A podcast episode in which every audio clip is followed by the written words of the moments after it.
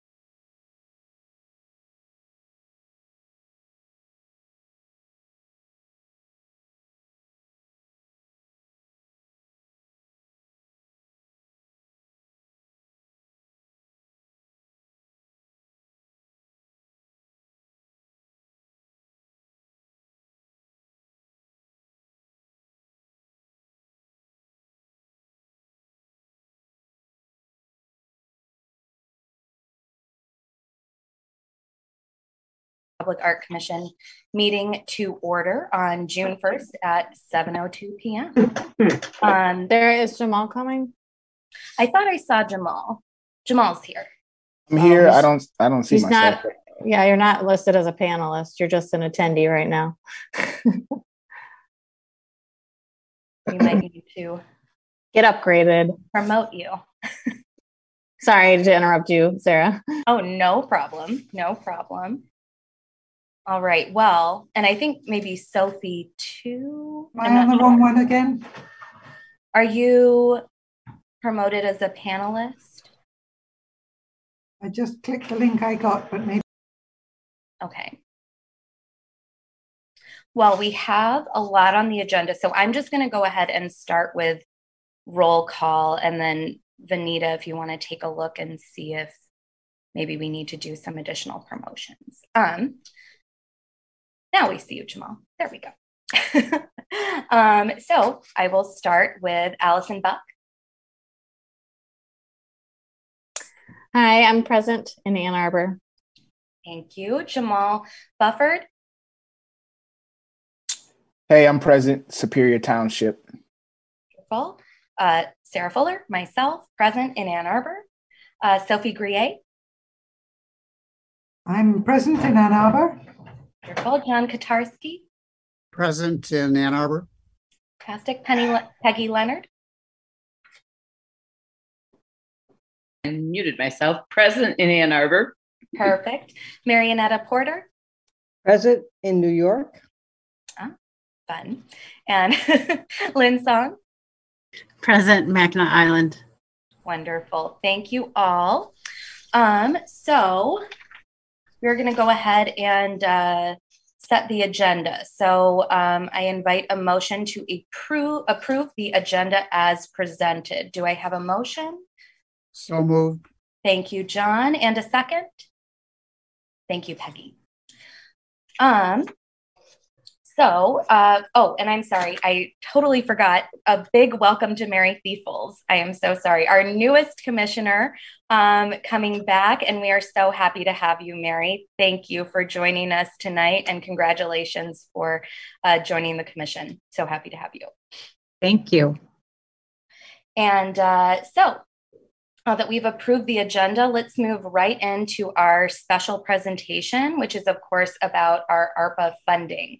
Um, so, I am going to give the floor over to Heather, who will give us a uh, presentation on uh, the funding. Sure, and if you'll bear with me a moment, I'm going to share my screen. So, um, oh, it looks like you need to enable my screen sharing, Vanita, if you don't mind. And I'll get my presentation up and running.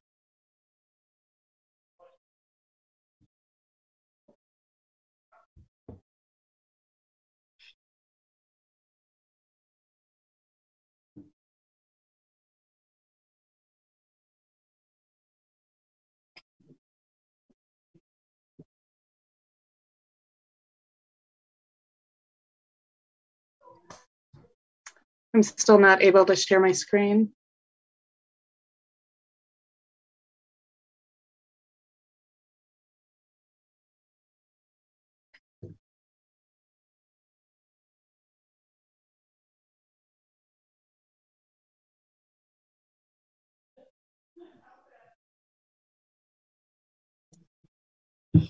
No,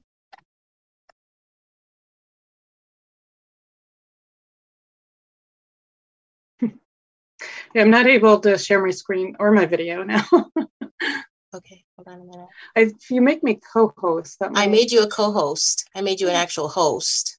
It actually made John Kotarski the host, is what popped up, Vanita. So maybe just went on the wrong person by Gotcha. accident. Oh yeah, sometimes that moves around. But congratulations, John, for your promotion. You can call me Heather. Great, I'll sit back and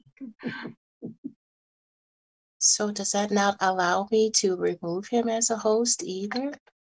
Maybe I I'm, in- don't know. Yeah, maybe John, maybe you need to make Heather the host now. I don't know how to do that. Uh, do. I think if you um look at the list of participants and then there's dots over to the right. Uh, It won't let me change her. okay, let me uh, go to Heather. And look up there on, on the right hand side. If you scroll over, there should be a more button. I'll make her, okay, so, Yep, she's the host now. Yeah. Good Okay. work. Sorry. Wonderful. Teamwork. Teamwork makes the dream it was work. brief but exciting for me. Thanks, John. Wow. Already, this meeting is riveting. Okay. All right.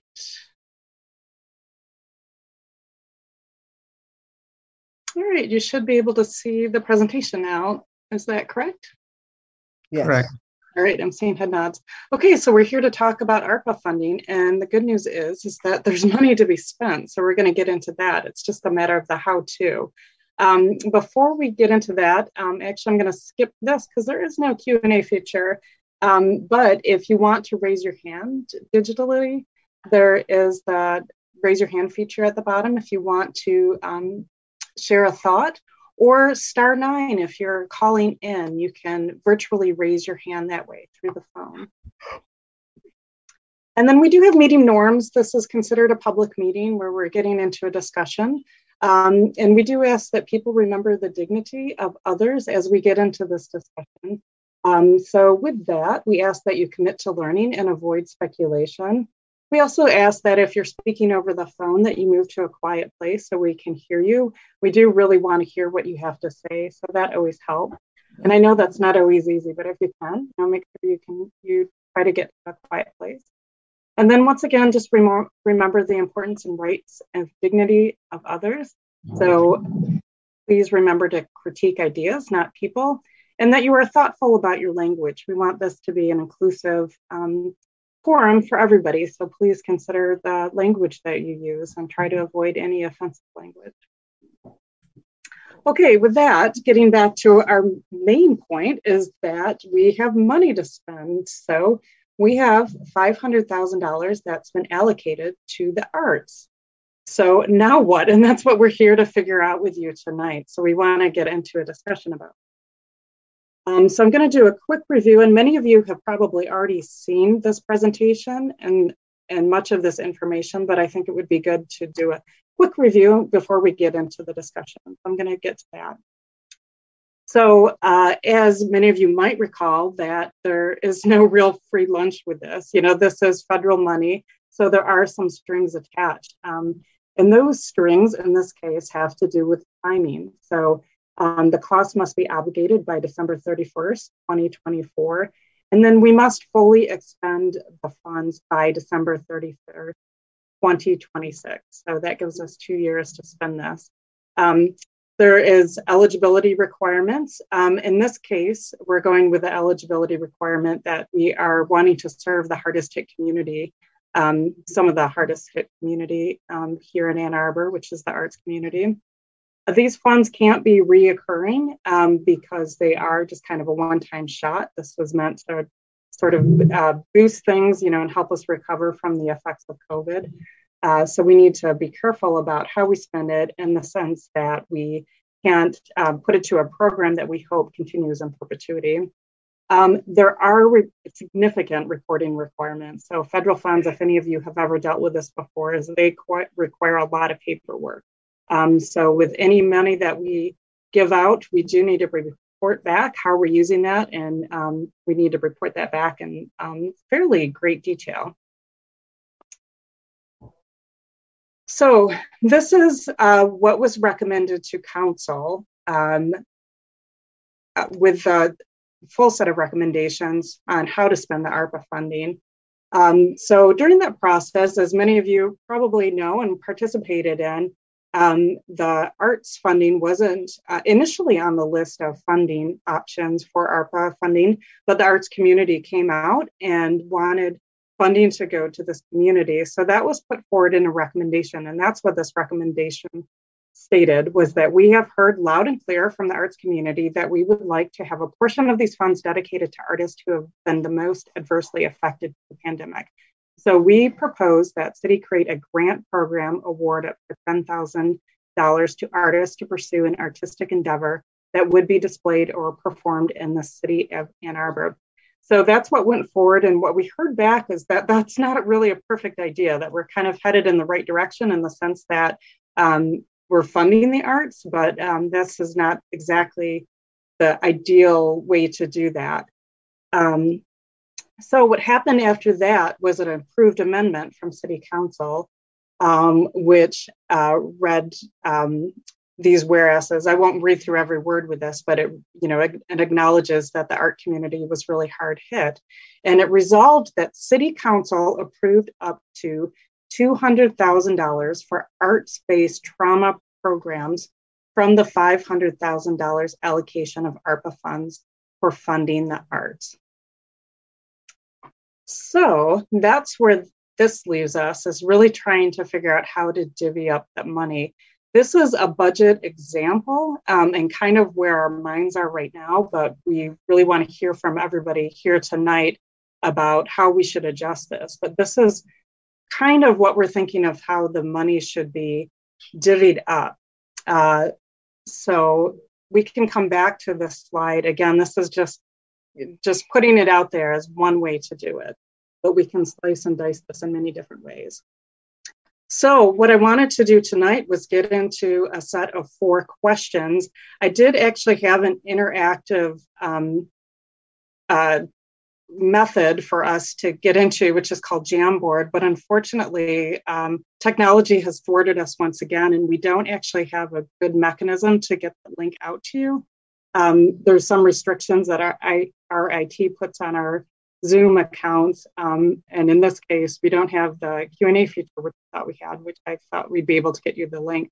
So instead, I think we're just going to have a discussion here tonight, going through each of these questions and I am actually going to take this down um, because I do want to see people. It's hard for me to um, see hands raised when I have the presentation up, but I can always put this back up to um, so people can come back and look at the questions.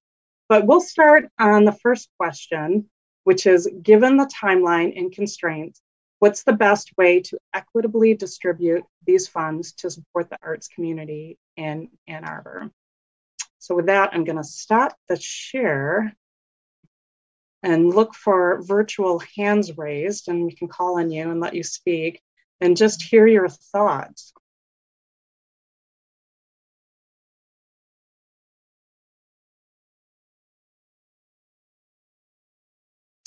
Heather, mm-hmm.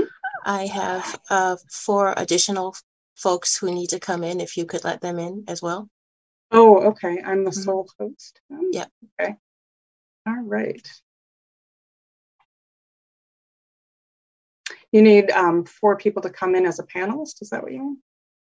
Attendees, okay. yes. Just as attendees. Okay, I'm not seeing people waiting. Are you in attendees? Yeah.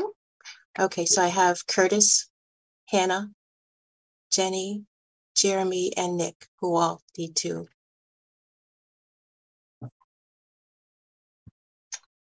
Um, okay, they're they seem to be there as attendees. Did you want me to promote them to panelists? No.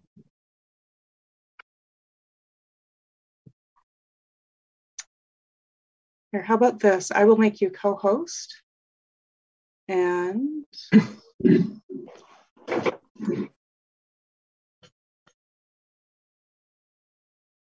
and that should enable you to be able to do that. Yes, thank you. Yeah, no problem. So in the meantime, we have two hands raised. I see that Jeff Crockett has your hand raised. And so we'll go to Jeff and then uh, Tuana and Deb. So Jeff. Um, yes, and I appreciate. I'm a little unclear though whether this is part of the public participation session where people can express ideas for how public art can be funded is this is this the right time for that?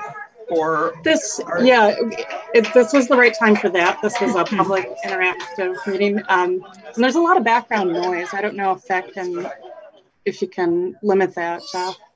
That's not um, in my that's not coming from me. Oh, okay. I'm not sure who's that coming from. Well, all right, that's better. Okay. Um, so yes, it is. It's within the parameters, though, of the ARPA funding that we have allocated. Yes. So we're not okay. generally discussing ARPA funding, but this, how the no. ARPA funding should be refined. No, that's fine. Uh, so my name is Jeff Crockett, and I've lived in Ann Arbor for 40 years downtown. and I help uh, recording in progress. A green team, which is basically a group of over 20 volunteers who have helped to activate a number of gardens on the, the council of the con- or the city commons, the center of the city commons. And I don't know if you noticed, but last year we activated two gardens. Um, but the, the long term goal is to activate a number of other gardens and create sort of educational sites. Um, we have engaged Project Grow with Joe at Rioma, and we have also um, engaged uh, Wild Ones, uh, which is a group which uh, advocates for the planting of native plants. And they've joined our effort this year. And in the process of that, we've also been involved in trying to activate the commons. And we're pleased that Mary was involved um, last year in a couple events. Uh, one was uh, chalk drawing, which was very well received on the main part of the parking lot. But the other thing we reached out for Mary for was to put up a mural uh, on a wall that's just uh, next to the primary garden. It's a seven foot by 16 foot long section of concrete. And we were envisioning um, uh, a mural of flowers to support what was being done in a number of different sites.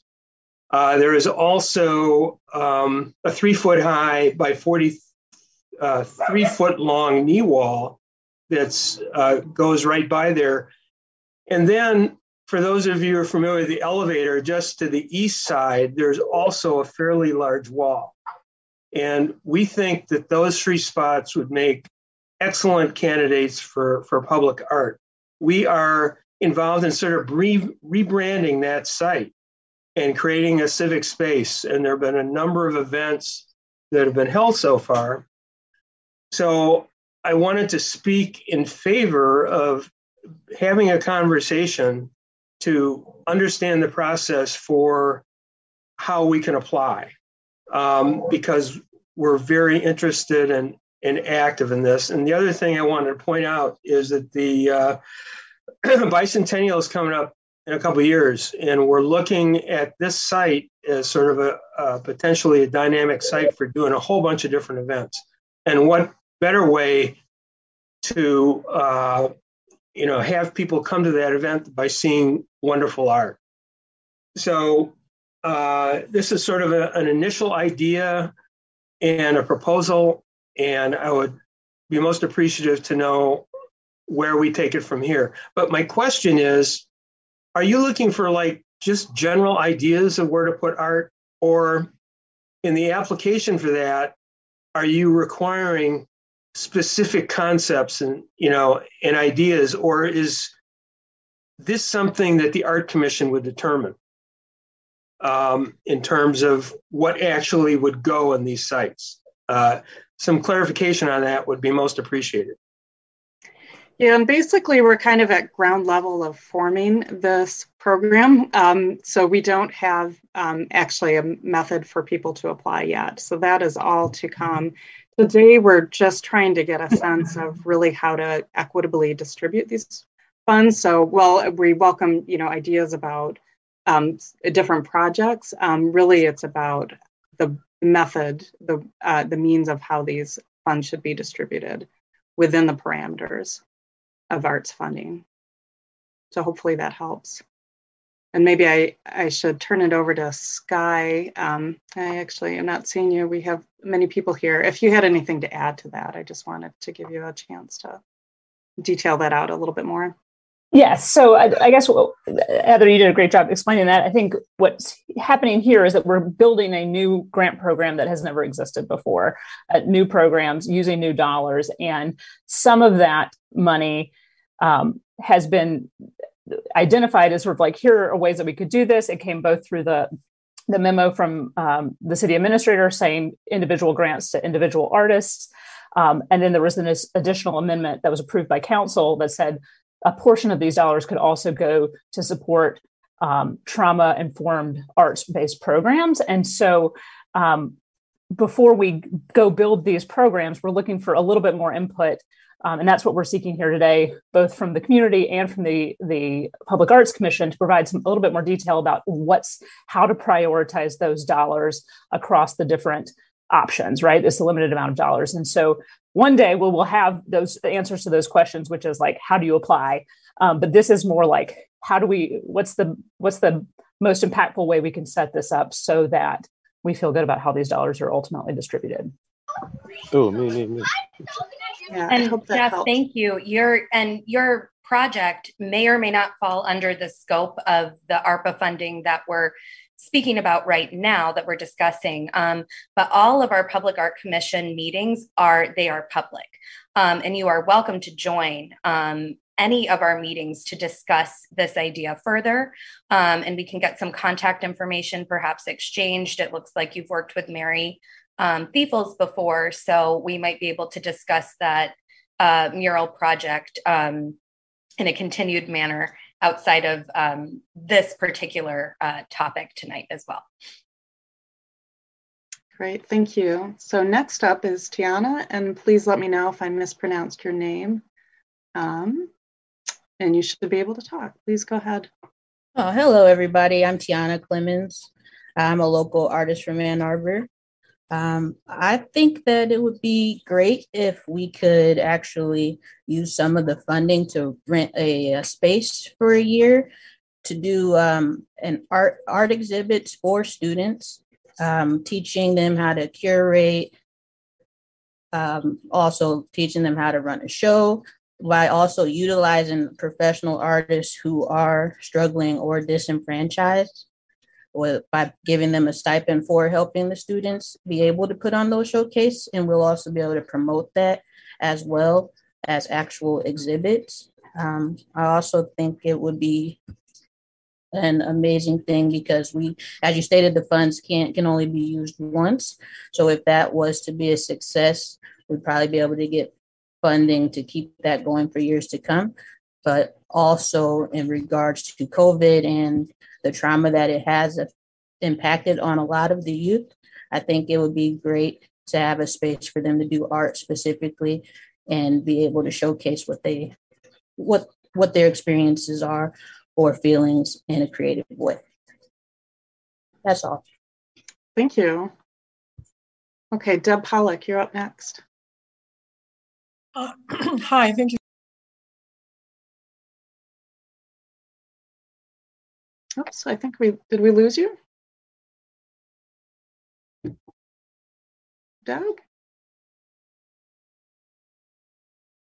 We might we might have also it looks like there's a couple people that aren't actually permitted, if I'm not mistaken. Um is Nick Azaro in here? Nick has his hand up, and Deb is on the attendee list, but I don't, and she has her hand back up. I'm not sure if she um, has access to talking. There isn't a little parenthesis next to her that says talking permitted. Yeah, that's yeah, that's what I noticed about Nick. Nick, well, yeah, right? Nick doesn't isn't permitted to talk either. Hello. There's can Deb. you hear me now? Yes, we can. Oh, great. Thanks. That was fun. Um, I don't envy you all having to do these public meetings with these machines and, and technology. Uh, my name is Deb Polich. I am the director, I think most of you know, of Creative Washtenaw and have been engaged with that organization for a couple of decades now, it seems. Um, and we work with artists and creatives all over Washtenaw County and hundreds of them right here in Ann Arbor. Um, and I have a couple questions before I, I ask or, or, make my point. Um, can can you Heather or or Sarah, how, how much time do we have this evening? We this segment was going to go until about 8:30. At least that's what I was anticipating. So we do have a fair amount of time to have a discussion. Okay, great. Thank you. I, I just wanted that parameter. And then you had stated from your slide that the recommendation at this time, or am I understanding that this is for consideration? The recommendation at this time is that $10,000 would go to artists and then the balance of that $500,000 would be eligible for arts organizations that do BIPOC and trauma programs. Is that correct? Or is that what we're working within? Or are we looking at opening that up further? Yeah, it's, Sky, if you don't mind me putting you on the spot to detail that out a little bit more. Yeah, those were the two. Those were the two parameters that came from leadership. So the first, which was the um, the language around 10 up to $10,000 to individual artists to create or perform art was was in that original memo from the uh, city uh, city administrator to council. And so that language sort of was approved with the additional amendment to, to um, provided by council around the, um, the trauma informed arts based programming. And so those are the two parameters that have been sort of publicly discussed. And so that's not to say that if if that thinking was wrong or if there if this group or we hear a lot of feedback that we need to broaden our thinking or adjust that that is what the city administrator and the staff are looking for before we like go out and try to actually build this program. Um, and what or, about what about mm-hmm. the conversations that happened after that initial proposal from um, the administrator? There's been there's been weeks and weeks and many conversations about ten thousand dollars per artist. The intent that these funds are for art that they could be, and there's been a lot of public engagement in regards to artists and creative businesses and organizations because they've all been adversely impacted by ARPA. Are you saying at this point that that's off the table? I don't think we are saying that's off the table. I think we're trying to get more um, feedback around scoping this because, unlike the other projects, they didn't receive that same level of public scoping. And so we're so, actually going back to the before the original plans were done to get the public engaged in more of a direct way, like you did right. with your other individual um, initiatives. Okay, thank you. Right, that's, but that's but we do have the sort of the guiding posts of what has been talked about, both what was put forward in that memo from the city administrator and both and the the language that was approved by council around the amendment. But there's a lot there's a lot of vagueness in there in between, right? So right. up to two hundred thousand can you know can be used for um, for this very specific thing, but the rest of it is, is a little more vague. Um, and so that's why we want to make sure we are hearing the public, incorporating that, those recommendations, both from the public and from the Public Art Commission, um, before we sort of define those per, those specific parameters. Okay, so considering what the purpose of ARPA funding is for, which is for for for um, assistance to those adversely impacted by the COVID pandemic, which continues to impact our industry greatly. Our industry being the arts and creative industries greatly, not only artists, individual artists, but also the organizations that help make Washtenaw County and Ann Arbor in particular a destination location, add to our quality of life, add to our economic impact, and as it makes this community a great place to live, work, and play. Um, the in- interest in helping and assisting both artists, creative workers, and organizations and businesses of, is of great um, interest to both the creative Washtenaw, but mostly importantly, the people that we serve and the people that we interact with on a regular daily basis. Um, you know, we we initiated a creative Washtenaw aid fund just to help people get through a, a minor, not a lot of money, but some money to get into the hands of these artists and creatives. And there's hundreds of them that have requested it. And so my point here is, if somebody asked me today, if this conversation went in a particular way, what would make you happiest? And I said that it's not making me happy, it's making the community members that we work with and Creative Washtenaw's intent interest here that we've been hearing constantly for two and a half years two and a half years from artists and creatives and businesses throughout this community. And that is to open these funds up for artists and creative workers and businesses and nonprofits and for profits within, within Ann Arbor so that they can restore their that will pay back bills that they have, you know, the debts that they've in, in, um, incurred during this period of time, so that they can recalibrate, so that they can go forward to continue to, in fact, be that creative industry that makes this community what it is. And not one time projects, certainly, absolutely, positively not one time projects. And to give the monies to the artists that know and the creatives and the businesses that know how to use it best. You know, a lot of them have gone into debt. A lot of them have um, are unable to buy supplies. A lot of them are just in very difficult circumstances. And that's the, these ARPA funds could be so greatly, greatly valued by these individuals and businesses and organizations.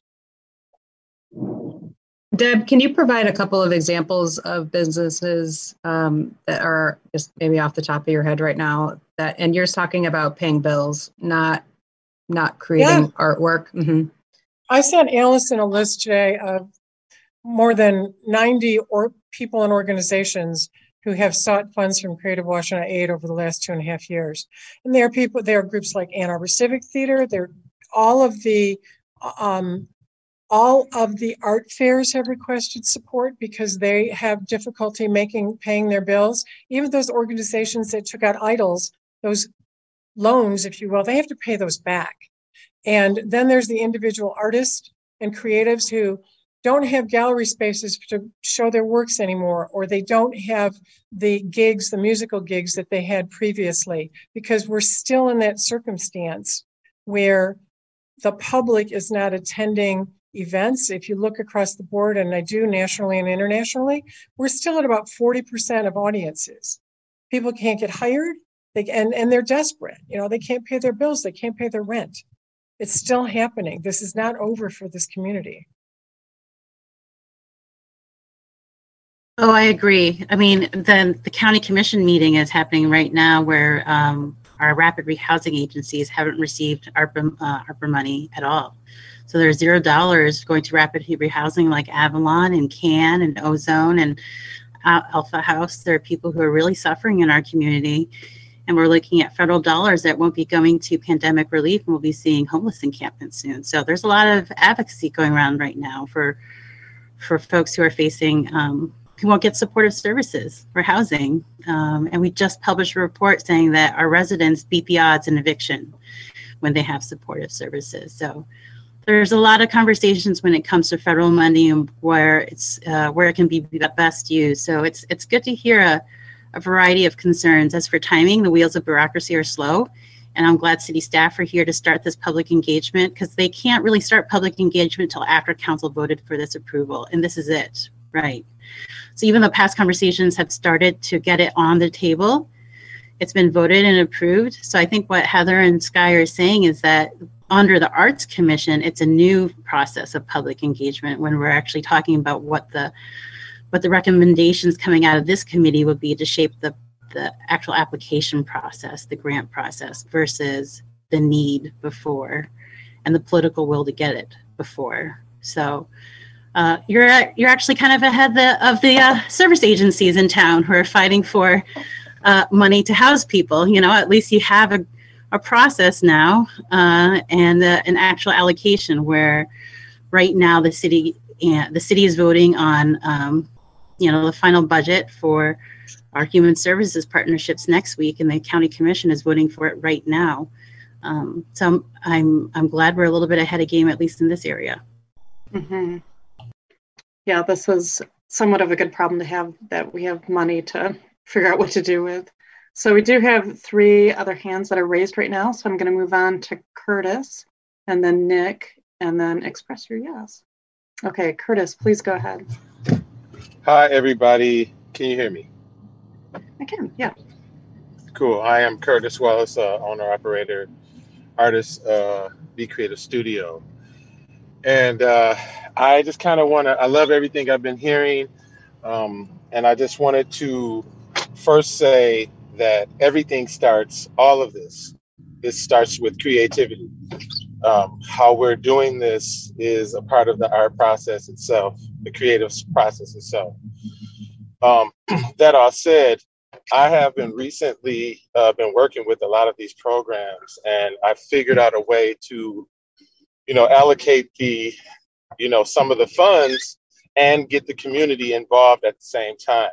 So I've come up with, and I just recently finished a mural um, at at the Can um, Creekside Community Center for Can, um, and um, you know what we're discovering through um, this funding is is uh, is outstanding. It's it's too much to go really to uh, go over, but I can tell you one of the biggest things is really putting into, and I know I can put this in a in better way, better terms, but really the artists that have been out here putting in the, the work and the sweat.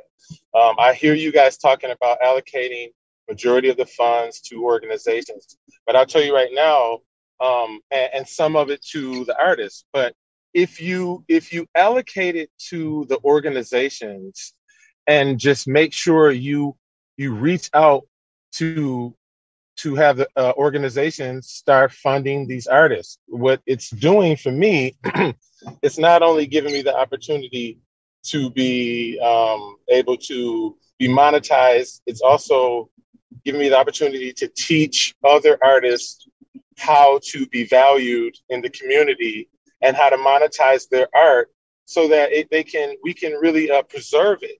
And we can start getting us paid. And but but we're not just getting us paid here. It's how can we integrate um, this value for art and creativity as well as get the community involved? And and again it's too much to talk about but i can tell you guys if we can get that list of 100 artists and we can get you guys to support us and our vision and, and let us sort of uh, create an, this this space where we can bounce ideas and help each other out. Um, I, I think the organizations can then turn to us to come into these spaces and to sort of just piggy off what Tiana was saying. Uh, you know, my me and my studio, we are currently um, undergoing um, a Kickstarter so that we can have a space to not only continuum the, the education of art and creativity um, through the Be Creative Studio, but to you know create this certification to really let know students and, and creatives out here have put in the work and then show them how to do this art or really help support the art that they're already in that whatever that creative space. And then we curate art shows and have them truly have some stake in the community not just have this art up on buildings but to curate, you know, art exhibits so that you know they can really not just create this again this this um, financial um, freedom or to just give us equity, but to really give us stake, you know, to have this art in people's homes. And I've been visiting our communities all over the US and, and last recently it's been in Denver and how they've curated their art, culture, and community I have been taking several pages and bringing them here.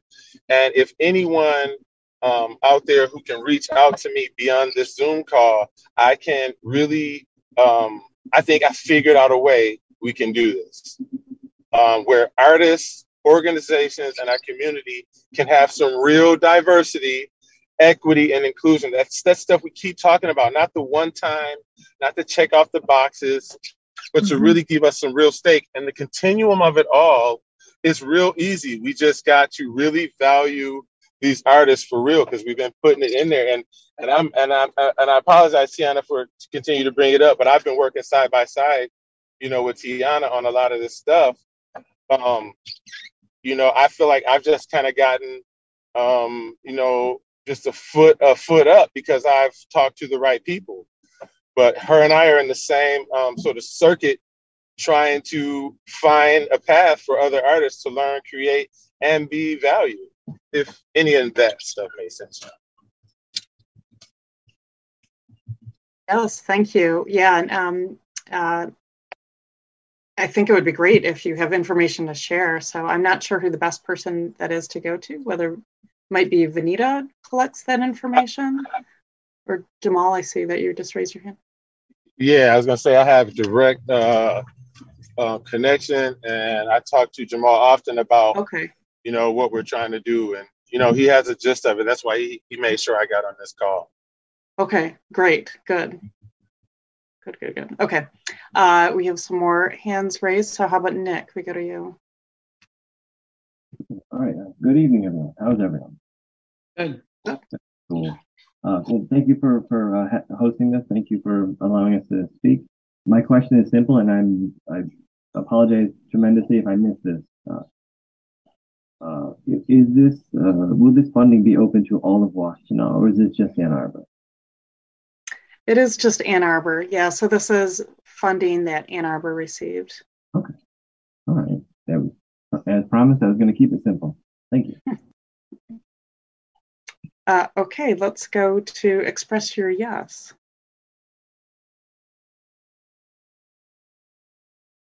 Hi, everyone. Good evening. Uh, my name is Petal Sandcastle. Um, I actually was a was a group of us who, uh, when this ARPA money first came out, um, I remember being on campus and seeing this in this meeting, and it was like in three hours it was about to happen, and I didn't know I was really reading. I was like, I can't be actually reading this. There's a meeting about $24 million happening in three hours. And I, I contact Deb from Creative Washtenaw. I contact everyone and I alert everyone. I'm like, this thing's about to happen. There's a lot of money. We obviously know that arts and creativity and spirituality and wellness and like a perpetual empowerment of community is important.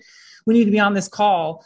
Um, and I just, I just want to take a moment for anyone who did put in effort to make this happen. Um, it is a lot of work goes into being an artivist, and I'm just proud of everyone who did do this, who talked to the media, who got signatures. We got over 350 signatures, both digitally and um, written, that we never even had to submit because this thing just got approved. It was kind of epic, um, and I just I just want to take a moment to congratulate not only the powers that be for recognizing the importance of this, but also all of the people who made it important and to put a spotlight on it so the powers that be could see it and couldn't walk over it. And so with that in mind, I don't want to take up too much time, but I and I don't want to talk about specific programming because we all have a million ideas on what we think could happen with this money. But I do want to say that even though you can't do programs like you can't do things in perpetuity. I do think we all know that the system is designed to at best stifle everyone and and and or at worst stifle everyone and at best kind of throw a few dollars now and then. Like that's the $600 money was a great way to calm everyone for a, a year during the pandemic. And i'm just afraid um, i think that we all know how important it is to create perpetual empowerment. And so however we go about doing this i do think we need to create a flywheel that empowers not only creatives and artists, but people who just people who just are funky chickens and who are who are speaking a different squawk and people listen mm. to them and they hear them and just by being and existing they're they're walking performance art they're walking activists and i think if we had let's say for example we empowered 12 to 15 cultural ambassadors or town jesters or facilitators or social lubrication or community leaders whatever you want to call them but a dozen or 15 people who are vetted and together they're like a superpower team and it, it, could do Ann Arbor so proud and they don't have bosses they don't necessarily have time schedules they don't have time yes. But they're just like you know what? We believe in you. Here's a stipend. Here maybe even some health care who the fuck who knows? I didn't even drop the f-bomb. But man take your time. I hear you. Yeah you can carry on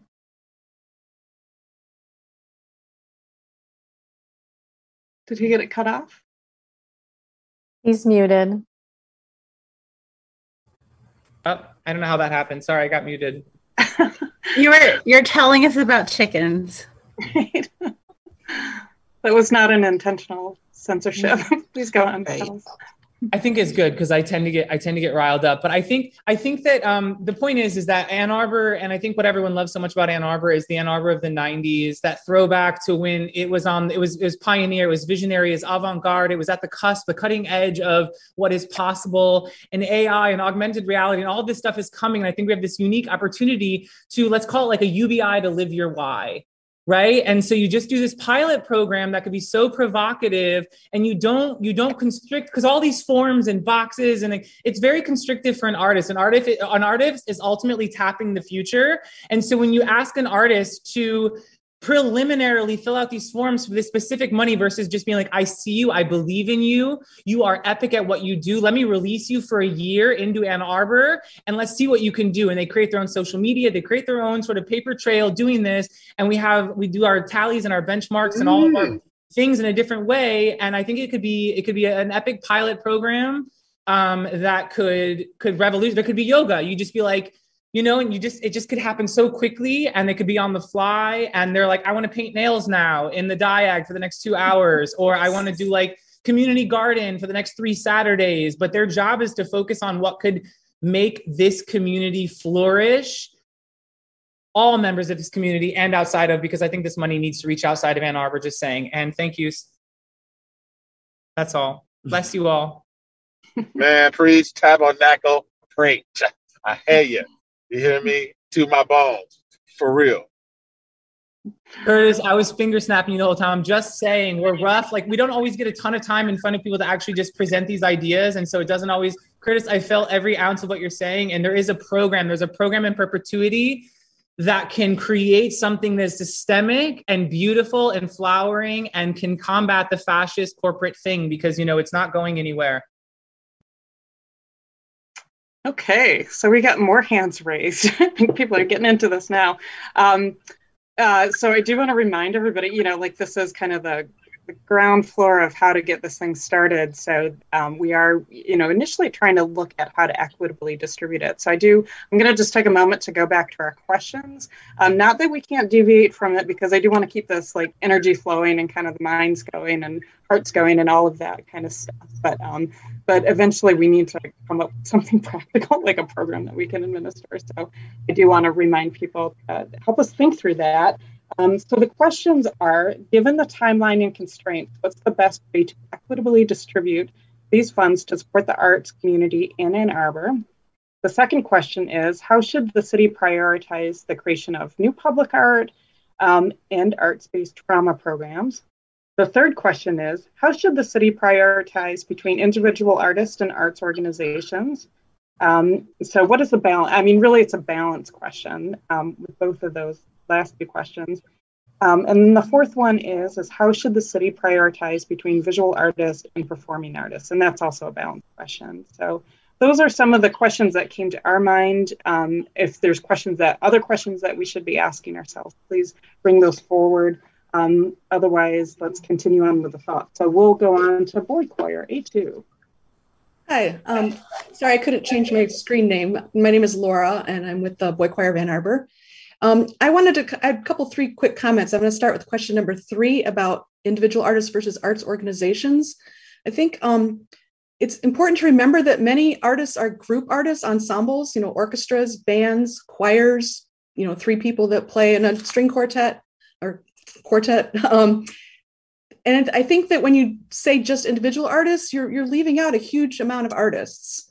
Um, and so I'd just like you to be thoughtful about how we define artist. Um, for example, if you look at the MichiganHumanities.org, which has a giant list of um, humanities performers in the state of Michigan of all kinds, um, you know, there's there's storytellers and there's banjo players and there's choirs and there's just all kinds of artists. Um, and I, I think it's when it says not nonprofits and not organizations, there's a difference between um, a nonprofit organization that sponsors something versus the actual artist is a group artist that is an organization. So just be thoughtful mm-hmm. about the definitions there is, is my comment. Um, question number two about new public art versus arts-based trauma programs. I, it's my understanding that the division of money for arts-based trauma has already been determined by council. So I'd like to talk about the new public art, and I'm not. I think we should be broad about what new and public are. In other words, you know, any performance is new in some sense. I don't think we have to build new sculptures or new paintings. We could, but we don't have to. Like just having a new performance also counts as new. Um, so I think we should be broad about um, what counts as art in that context. And likewise, I'd like to be broad about what counts as art based trauma programs. I know that, I don't know, but I believe that came from council being informed of that existence of some specific programs and maybe in other communities. And I think we could be really broad about what that means. In our organization, we lost half our kids and over half of our performances. In the first year of the pandemic, all of our performances were canceled. Um, and the kids are really traumatized in a way from Zoom school, as we all know. And when we got back in person singing, it's like you, the, the, relief on their face and the joy that that brings. But we're missing some kids, the hardest hit ones, of course. Um, and so I'm th- I'm wondering if there's maybe some way coming to the first question about equitable distribution. Is there some way maybe it could be a scholarship program where hard hit individuals could use that money to get art class or join a choir or join an orchestra or be in a theater group or whatever. I'm wondering if, if there's a, some sort of scholarship program might be a way some of that money could be equitably be distributed to um, folks that are that were you know high, highly impacted because um, that would be a win-win right the the kid who who lost the ability to do the art could get the scholarship and the organization could get the the student so it would be sort of a win-win um, and then finally, back to question number one, the equitable distribution. I don't know the answer to that, but I would encourage you to make it as easy as possible. Um, nonprofits, artists, all of us are, you know, up the wazoo with trying to fill out forms and grants and get all our ducks in a row to do paperwork. I understand federal funding is limited, but I would encourage you to to try and make it as simple as possible and as broad as possible so the people that it's hard to apply for can succeed thank you so much for requesting our input. I really appreciate your time. Thank you. Well, thank you. All right, Darius, let's go to you. Um, can you guys hear me? Okay? Yeah. Yep. Uh, not anymore, I guess. I think we lost you. Hold on one second. Wait, wait, wait. okay. Can you guys hear me now? Yep, we're good. Um, I'm kind of here representing a group of artists that is uh, kind of close to home to a specific um, event or issue that's kind of passed by as of recent. Um, I'm not sure if anyone in this meeting has kind of seen um, the tags that have been popping up, um, like referencing a, a suitor or like a long lived suitor or anything like that. Um, yeah, yeah, I know. So as well. Mm. Yeah, um, a few of us are pretty close to um, his friends and family, and they were actually kind of talking to us, a group of artists, about um, maybe getting like a real mural done to kind of, you know, more solidly memorialize, if anything, rather than you know just kind of tagging, which obviously eventually is probably going to have to come down and whatnot. Um, I think um, representing a memorial with a mural would be a lot more long lasting. Um, could receive a lot more input from people in terms of uh, motifs and what goes into it and whatnot. So um, I guess the greater question here would just be um, if there's anything relative to um, just funding for getting the materials for some of these ideas and um, some of these people's visions to kind of manifest in a mural um, would be our biggest question. If there was like a pool of funding or, you know, just a kind of bank of materials for paint and anything that we might need to clear a wall or prepare prepare it for a mural or anything like that. Um, yeah, that's kind of where I'm at. I'm glad you brought that up because I was looking at those tags and thinking that very same thing. So um, I'm sure we can make it happen somehow. Cool, cool. Yeah, and I would say stay tuned to how this program develops um, to see if there's opportunities to access funds for that effort. All right, thank you so much. I appreciate it. Okay, other comments, questions? I don't see any other hands up. Oh, Jerry, please go ahead.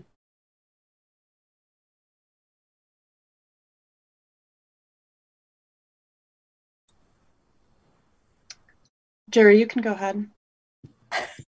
I've been talking for like a paragraph already. Oh no, what did we miss? so much. Anyways, I'm Jerry Rosenberg, and um, I'm affiliated with Wonderfool Productions, which does FestiFools, Full Moon, and Ipsy Glow.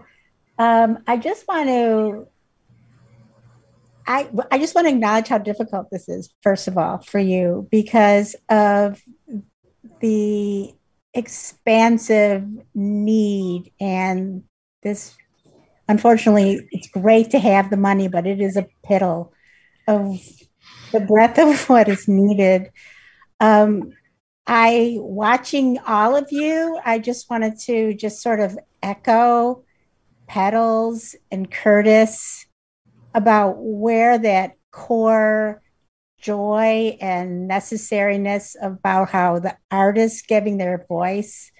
Um, and I think that Petals had such an amazing idea coming from um, being amb- artist ambassadors and what's the core value? What what makes and you started this i think um, Deb Polich said this what made ann arbor so special are the arts.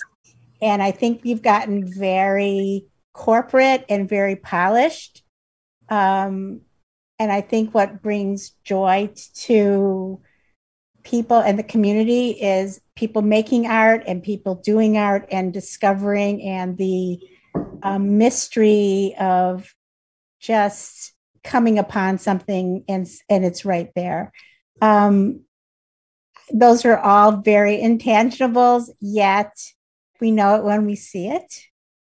Um, and also I can only say experiencing myself with the first, you know, coming back in person with FoolMoon and having workshops, I was almost crying of joy with the families coming in and being part of something bigger than themselves.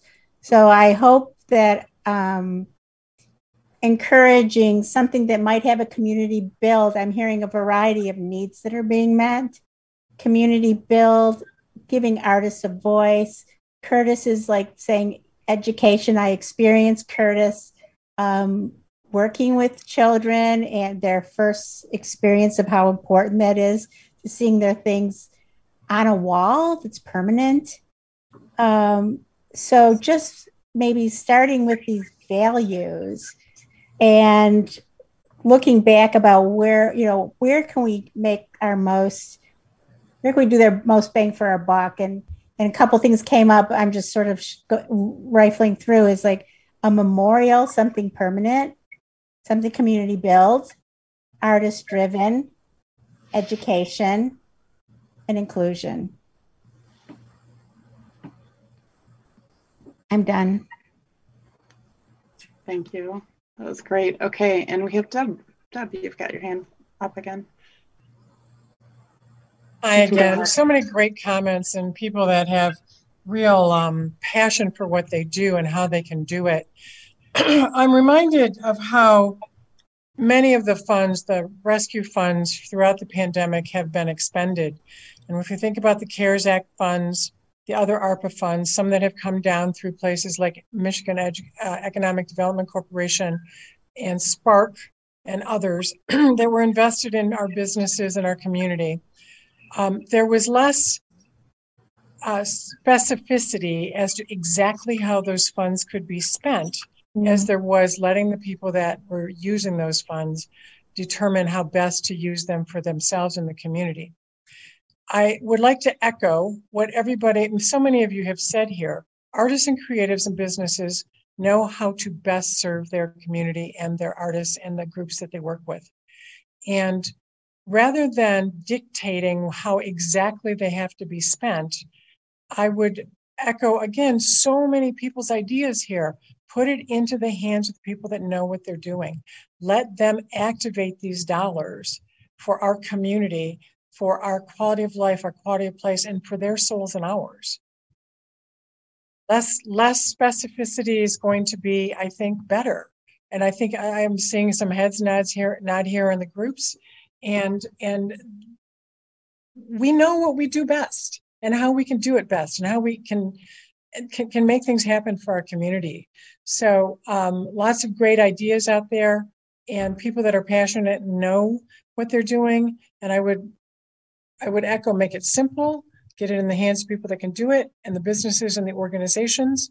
And please know when i say that i mean seriously artists creatives and those organizations, similar to what Laura was talking about, and the fact that sometimes organizations engage a ton of artists that can't necessarily do it all their, on their own because not everybody has that entrepreneurial, social entrepreneurial streak to move things forward, like Petals will, for example, but others can. So um, it is very difficult to expend dollars and to determine how best those are um, distributed.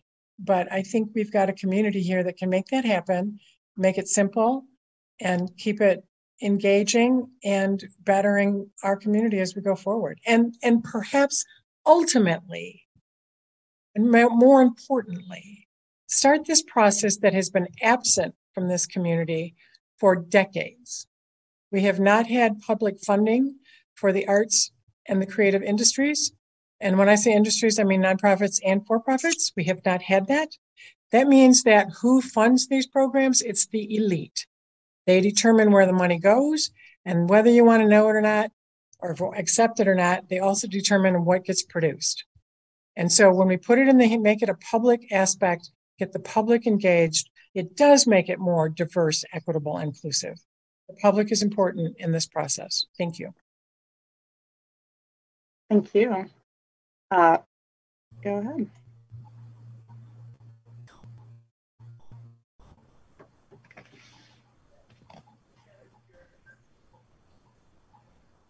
Heather, did you call on someone? Because I think you cut out. Oh, did I? I'm sorry. I called on Petals. You're up next. Uh, hi, sorry. Um, I know I went on a long ramble earlier. I just think this is such a precious opportunity and it would, I would be remiss. Um, after I spoke, Heather, I don't, maybe I misunderstood you, but I just wanted to make clear that there was a very specific program that was the nucleus of that like flowering language. And that is ultimately um, they say roughly one out of like every 10,000 residents needs kind of like a steward, like an earth steward. Um, and so there's 120,000 people. So let's say this was 12. The idea would be to hire 12 of these cultural ambassadors, community leaders, whatever you want to call them, flitters of the town, and you give them all a stipend. I think it has to be below what is taxable, so $10,800, because I don't think ultimately you can have this be a taxable thing because that feels so corrupt on a different level. Um, so I think that you can supplement that in other ways. Like if you give someone, I know ten thousand six hundred doesn't sound very much to a lot of people, but to an artist, ten thousand six hundred dollars, you can't give it all at once. I think there's a monthly allotment, and I think you can include stuff with it. Maybe you can include a house, or what? Maybe that's too much, but you could include a stipend. You could include like a thousand dollars a month stipend to buy supplies to create a moment for your community. So it's a thousand dollars war chest. So whether whatever you want to do, want to host a, block party, whatever it is, you just want to buy vegan donuts for your community and have a little town hall about gun violence. But I think having, I really think, just if I could say one last thing, just like thinking about a nucleus of a dozen or so, whatever you want to call them. I got a lot of names and they're really fun, but that their job, they're perpetually empowered without a boss or a time clock without any forms or demands, just with a promise to make a social media trail. They'll promise to make a public trail. They'll it, that's like that's the main yeah. Okay, I think I made my point, and thank you all again for doing this. Um, I would love to continue the conversation, and we're also having a monthly mixer at our space tomorrow. If anyone does want to come and see what we're up to, we do have a brick and mortar now studios downtown Ann Arbor at five o'clock. Um, thank you. ExpressYourYes.org. Thank you, and I do appreciate you clarifying that. I did. I think I did get a little bit lost in your energy and the poetry, um, and, and missed the specific point that you were making. So I appreciate you going back to that. All right, Marionetta. Yes, I just had a had a question. Um, I I think Nick Casario asked if the funds were strictly for Ann Arbor, um, but my question is, if an artist, say from uh, Ypsi, uh, partnered, had an idea to partner with another artist in Ann Arbor to uh, do a project. Um, would that count? Uh, that proposal count, or do, do all of the artists have to be, or or businesses have to be directly in Ann Arbor? Is there no opportunity to partner with um, with others? My guess is that there is some flexibility with that, but I, once again, I'm going to put Sky in the spot, and I apologize. I was hoping to let you sit back and relax, but I keep turning it over you to answer some uh, questions. But what is your understanding of that? Is there some more flexibility than? I think there is some flexibility, but I think it needs to be clearly defined as whatever we mm-hmm. is decided, so that people understand what the parameters are. And so, um, yeah, if it's to benefit the greater Ann Arbor community or an organization, it's working in partnership with an organization in Ann Arbor. I think those things those could be worked out. Um, but you know, the city did receive these funds. The county received a different set of funds. The state received a different set of funds. And so I do think it's important that we primarily focus on the Ann Arbor lens, um, but I but I do think that we can, if that is a recommendation coming out of this, that we need to think more broadly about our, our broader community. I think that's something that the city can take under advisement as we sort of build what the parameters are. Thank you. I, I just think that we, I, I know that there's limited funds, um, but um, the idea that we can build bridges, um, I think, is really important. And so, if if there there is some way to um, to build build those bridges, um, I'd like to see that happen. Excellent. Thank you. All right, Jeff, you're up.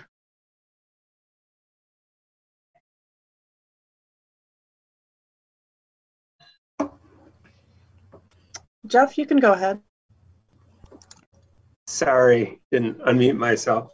Um, I must say that I sort of misunderstood uh, the parameters of this grant when I first signed on, or when I first, you know, came on board. It's very helpful to hear this conversation. But I have two questions, and and one of them is: Does the decision to spend the ARPA funds rest solely with this commission? In other words, it's sort of a majority vote of this commission that determines how the expense, how, how the funds are to be allocated? That's the first question, but maybe you could comment on that first. Sure. Um, and Vanita, correct me if I'm wrong, but this group is an advisory group. Mm-hmm. So, how this will work um, is that this group will develop a recommendation about how the program should be shaped about the spending yes. of the funds. So the funds are there. It's just a matter of how we distribute them. Yes. And so we're looking at this. So tonight is really to help the Arts Commission develop that recommendation to then give the City Council and staff, and staff will be helping shape it based on what the recommendation is that comes out of this group. So, as I understand this, this commission will make a set of recommendations to be approved by city council. Is that correct? Correct. Yeah. So well, like, um, let me pause just for a second. Going back to Sky, would it go back to City Council, or is it something that staff would would then kind of move forward with uh, based on a recommendation from this group? Yeah, it is a little confusing. So, council has authorized the funds and has directed staff to build a program but if it vary if it sort of um, deviates significantly from sort of the parameters that council has sort of set out we we would have a conversation internally about taking that back to council just if we feel like it's it's too if it's deviated too much otherwise we would just be developing the program based on both the input from this group and also the guidance from leadership today uh, thank you so the next question is I misunderstood. This seems to be a much longer uh, uh, grant process. I, I, guess the funds have to be expended through 2026. Is, mm-hmm. is that mm-hmm. correct? Mm-hmm. So this is a really a long term project. So how do you see the the timeline working out? For example, before you're actually able to dispense some of the funds. Well, I think that's all to be determined. I mean, ideally, we'll be able to dispense the funds sooner rather than later. Um, you know, we heard tonight, you know, one of the messages is make it easy on people, make it easy on people. And that's kind of our hope too. We don't want to be overly bureaucratic. I know that's our reputation, but we're trying to avoid that. Um, we do want to create something that's actually useful for people and something that is accessible to people. So I don't have an exact timeline to be specific about answering your question. Um, the hope is sooner rather than later. I would add to that, we are required to have determined how we are spending it by the end of 2024. The dollars don't have to be fully expended by until 2026, but we have to sort of basically know we have to have a contract in place or have to know what that is going to how those dollars will be expended by the end of 2024 but then the dollars can can lag up until the end of 2026 if if needed. That doesn't have to happen. yeah. Right. Hopefully not. Uh, John, please go ahead. Thank you. Uh, let me make a couple of observations first. Um, the passion we are hearing is so exciting. I mean, if we could put petals in a bottle, I mean, we could make a fortune selling petals in a bottle on the street. Uh, so, uh, hats off to everyone that's kind of come in and shared their passion. Um, uh, the second thing that strikes me is there's far greater a need than we have resources for. So, um, so I think how we strategically, or how the city strategically uh, uh, uh, shapes it, uh, is going to be important.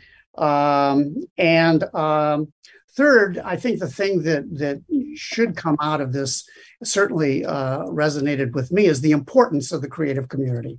I mean, we just we had a ton of ideas, and they were all great ideas. And uh, it's important to uh, to invest in those um, um, art makers, you know, in our community. Uh, let me reflect on the, the four questions. Uh, what's the best way to access people? Um, I, I, I think that um, um, I think that what we have done, this forum, is great. Um, that, and some of us are members of art organizations. I'm not one of them. Uh, but I think really the best way to access those people, and it's been discussed tonight, is through art organizations. And uh, I think that the, the city might see this process for this particular COVID grant as helping build a network or the start of a network. How, uh, you know, the city should have uh, some way of getting to artists and, and art organizations so that maybe um, I think the best way to to, to find that, uh, I think something needs, we need to inventory needs, and the best folks to do that are probably art organizations. Uh, as I think uh, uh, Darius and, and, and, and Jerry mentioned, that they all work through uh, either collaboratives or something like that, some kind of an organization, uh, as opposed to art commissioners. I mean, I have friends, I know, but I don't really know uh, the kind of strategic information the city should have. So um, I think that investing a little bit of, of this money in art organizations to to um, uh, inventory the needs um, and would in effect help build a network that then um, uh, Vanita would have access to, or the city would have access to, so that you wouldn't have to come back to this thing if we ever need to do that again. Um, the um, how to prioritize art projects versus uh, trauma. Um, it strikes me that this money is coming from the COVID recovery. And so I think it's intended to be addressing trauma. And so um, I think that all of these projects could be shaped through that trauma lens. So that if um, uh, whoever wanted to bring a specific project or something like that, if if that could be the lead, how is it going to address uh, trauma uh, either trauma um, in the creative community itself or trauma in the larger community through art. Um, and but I think that trauma, it, I don't think it should be competitive. I don't think it should be one over the other. I think it should be um, um, uh, together, and there should be a collaborative nature. So the the the the trauma addressed in individual projects, um, and then um, uh, the um, individual versus uh, the art organizations. Um, I, I think um, we're hearing, you know, t- today, I mean, from some people that had some really strategic ideas, they came from art organizations.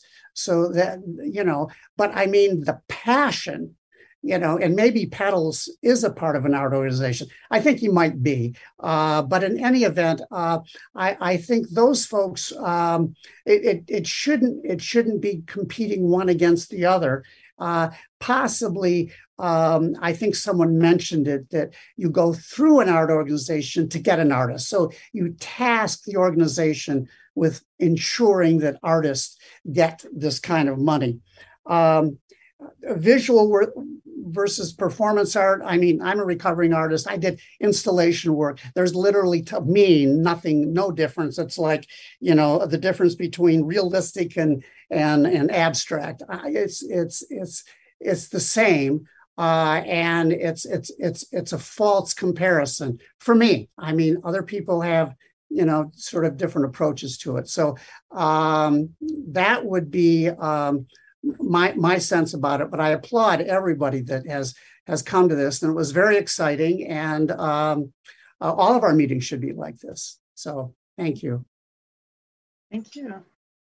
All right, it's almost 20 after. I see we have another hand raised, uh, which is Jerry. So let's go to Jerry. And then I'm going to try to do a quick um, summary and let you move on with your meeting because I know that you have other things to get to. Um, so, Jerry, go ahead and I'll do my wrap up. And um, again, I'll just echo the words that have been said already that this has been great hearing from everybody tonight. Okay, Jerry, please go ahead. Hi. um, again, I just want to thank you, especially John, for um, getting us back to reality um, in terms of what need, what what a task it is for you to have to do this. So I, I just wanted to acknowledge that.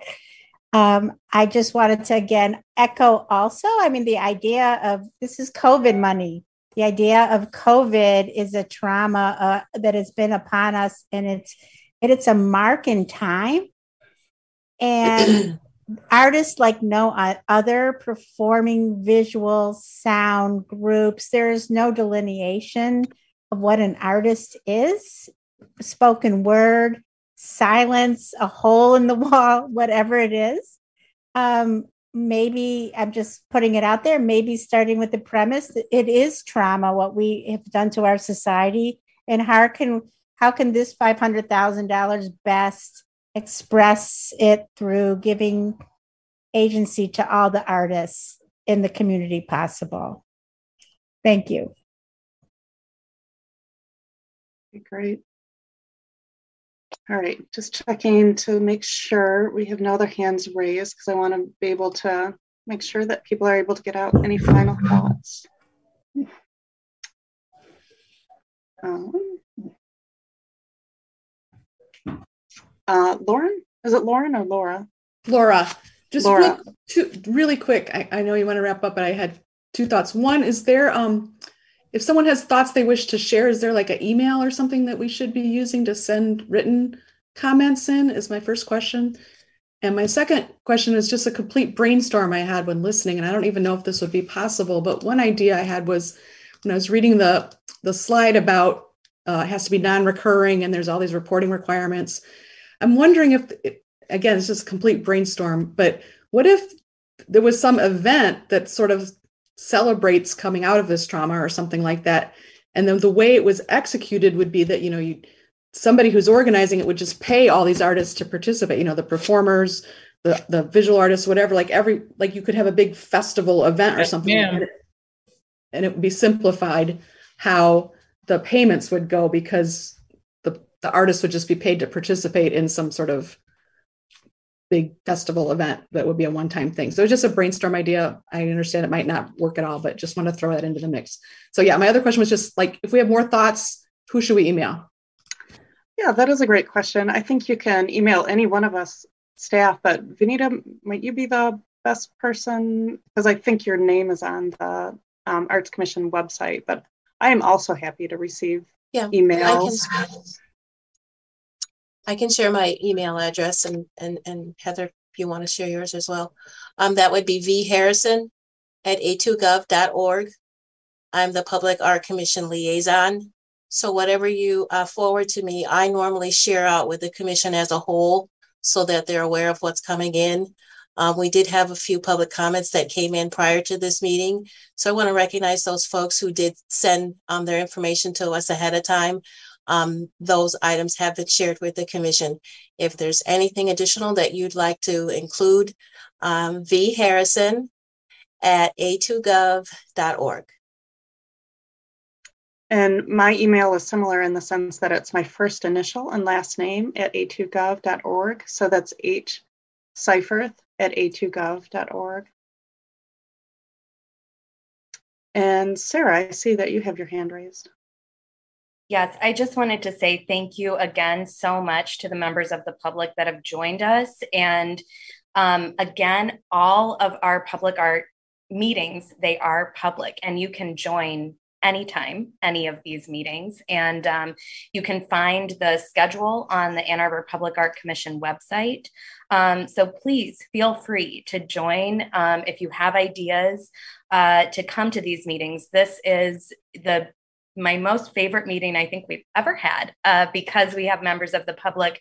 We have such a great energy. This is such a special community. And, um, you know, something that really resonated with me tonight is that artists want to create, artists want to perform. So when we're talking about new projects, um, that's really something that kind of came to the forefront, whether that's an individual artist or an arts organization. But um, to echo again what people have been saying artists know how to rebuild the community right? When there's devastation there's a time for renaissance and artists know how to lead the way. So a lot of these ideas have centered around new projects and revitalizing our com- arts community here. And i'm just so thankful um, for all of your comment and um, we are definitely going to take all of this into consideration and please email additional ideas. Thank you so much, everyone. And Sophie, did you have a thought? Yeah, I just wanted to thank Deb Polich for her work in making sure that the arts community was recognized and received funds because uh, I think she definitely made a difference. Yeah, and that's one of the things that I wanted to. Um, oh, Deb, you have your hand up if you wanted to respond.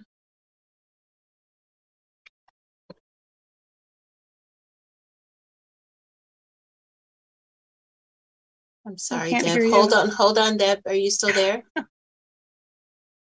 Sorry, it's weird because you can't just hit the unmute button. Yes. You got to wait for another thing. um, there, thank you, Sophie. That was very kind of you. Um, as we all know, none of us work alone, and um, you know we have a team here at Creative Washtenaw, and then there's the team of people throughout the community. Um, I think we'll, you'll know that that in the early process of this ARPA um, funding and how to spend that original 2.200, I'm sorry, $24.2 million, the arts community and people that were consumers of the arts as well jumped in. So um, Petals and I, uh, you know, we rallied troops for sure, but everybody else rallied their troops too. And um, the fact that there's a half a million dollars to be spent um, from the ARPA funding on this very important sector um, that does all the things you guys have talked about tonight. I think everybody should pat themselves on the back and applaud each other for everything that they do to make this happen. Thank you. Yeah, and with that, I do I do think you should applaud yourselves right now because you were influential over this process and you did change the trajectory of it. So, um, well, it's never enough money, but um, but we it's a starting point. So yeah, take a moment to applaud, snap, sing, whatever you want to do huzzah. um, so you can rejoice in that. Again, I know it's not enough money, but we are we are starting something here, and this could eventually be a model program. Um, some of the themes that I heard tonight, I started doing a little ad hoc flip charting. I just can't help myself. It's kind of a throwback to the pre-COVID days when I actually used to write on paper in front of a group of people. But um, I started writing some notes about some important themes. Um, one of the themes is elevate the importance of the artist community um, and that this process can be, it can be um, a really important step in that. Um, historically, um, art has been um, central to Ann Arbor's identity, so it's kind of getting that back, reclaiming that, and really uplifting the artist community. Um, don't be overly prescriptive about this. Allow for the artist community to drive this effort. Allow for joy. That was a theme that came through in various ways with what people said.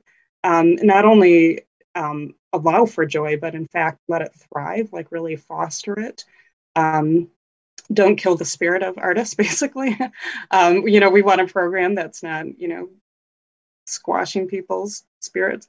Um, build bridges is another theme. Um, address trauma throughout everything, and that's something that art can do. Um, go through art organizations to get to artists um, and avoid false comparisons that there's no real delineation of what an artist is.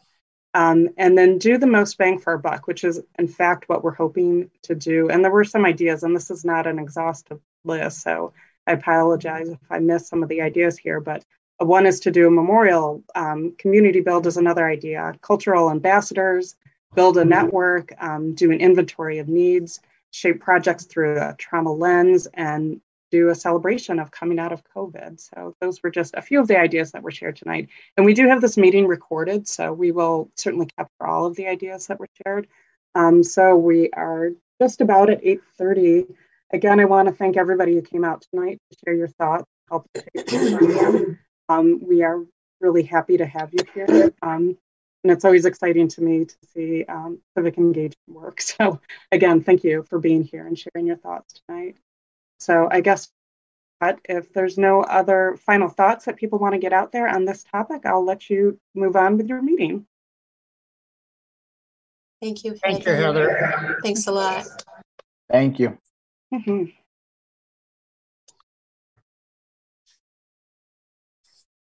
Right, so I'm not seeing any hands. So we're going to move on to approval of um, our minutes from our May meeting, and those have been delayed. Those will be presented at the August meeting, and we will go over those. So um, we will move on then to old business. Vanita, do we have anything? I don't have anything for old business. Yeah.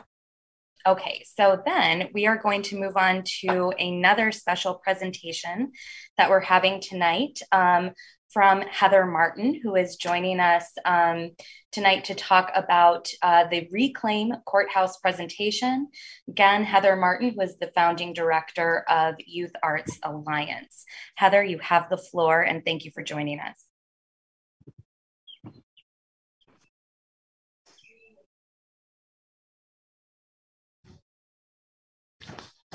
Heather? I'm here. I'm just clicking through buttons. Thank you so much um, for sharing some time. Hello, everyone. Um, hi, Mary. Um, it's wonderful to be here with you all, and I have to admit, it's my it's my son's birthday t- today, and I'm here to, to talk about an exciting um, project with a lot of organizations involved. And it's also very exciting that he's asleep right now, despite a piece of chocolate cake the size of his head. And um, laser tag and video games, but I'm here. We did it. We celebrated. Um, so, um, if it's possible, I could share some slides with everyone. Um, I, I can pull up my screen here. That will help me kind of if the host could give me permission.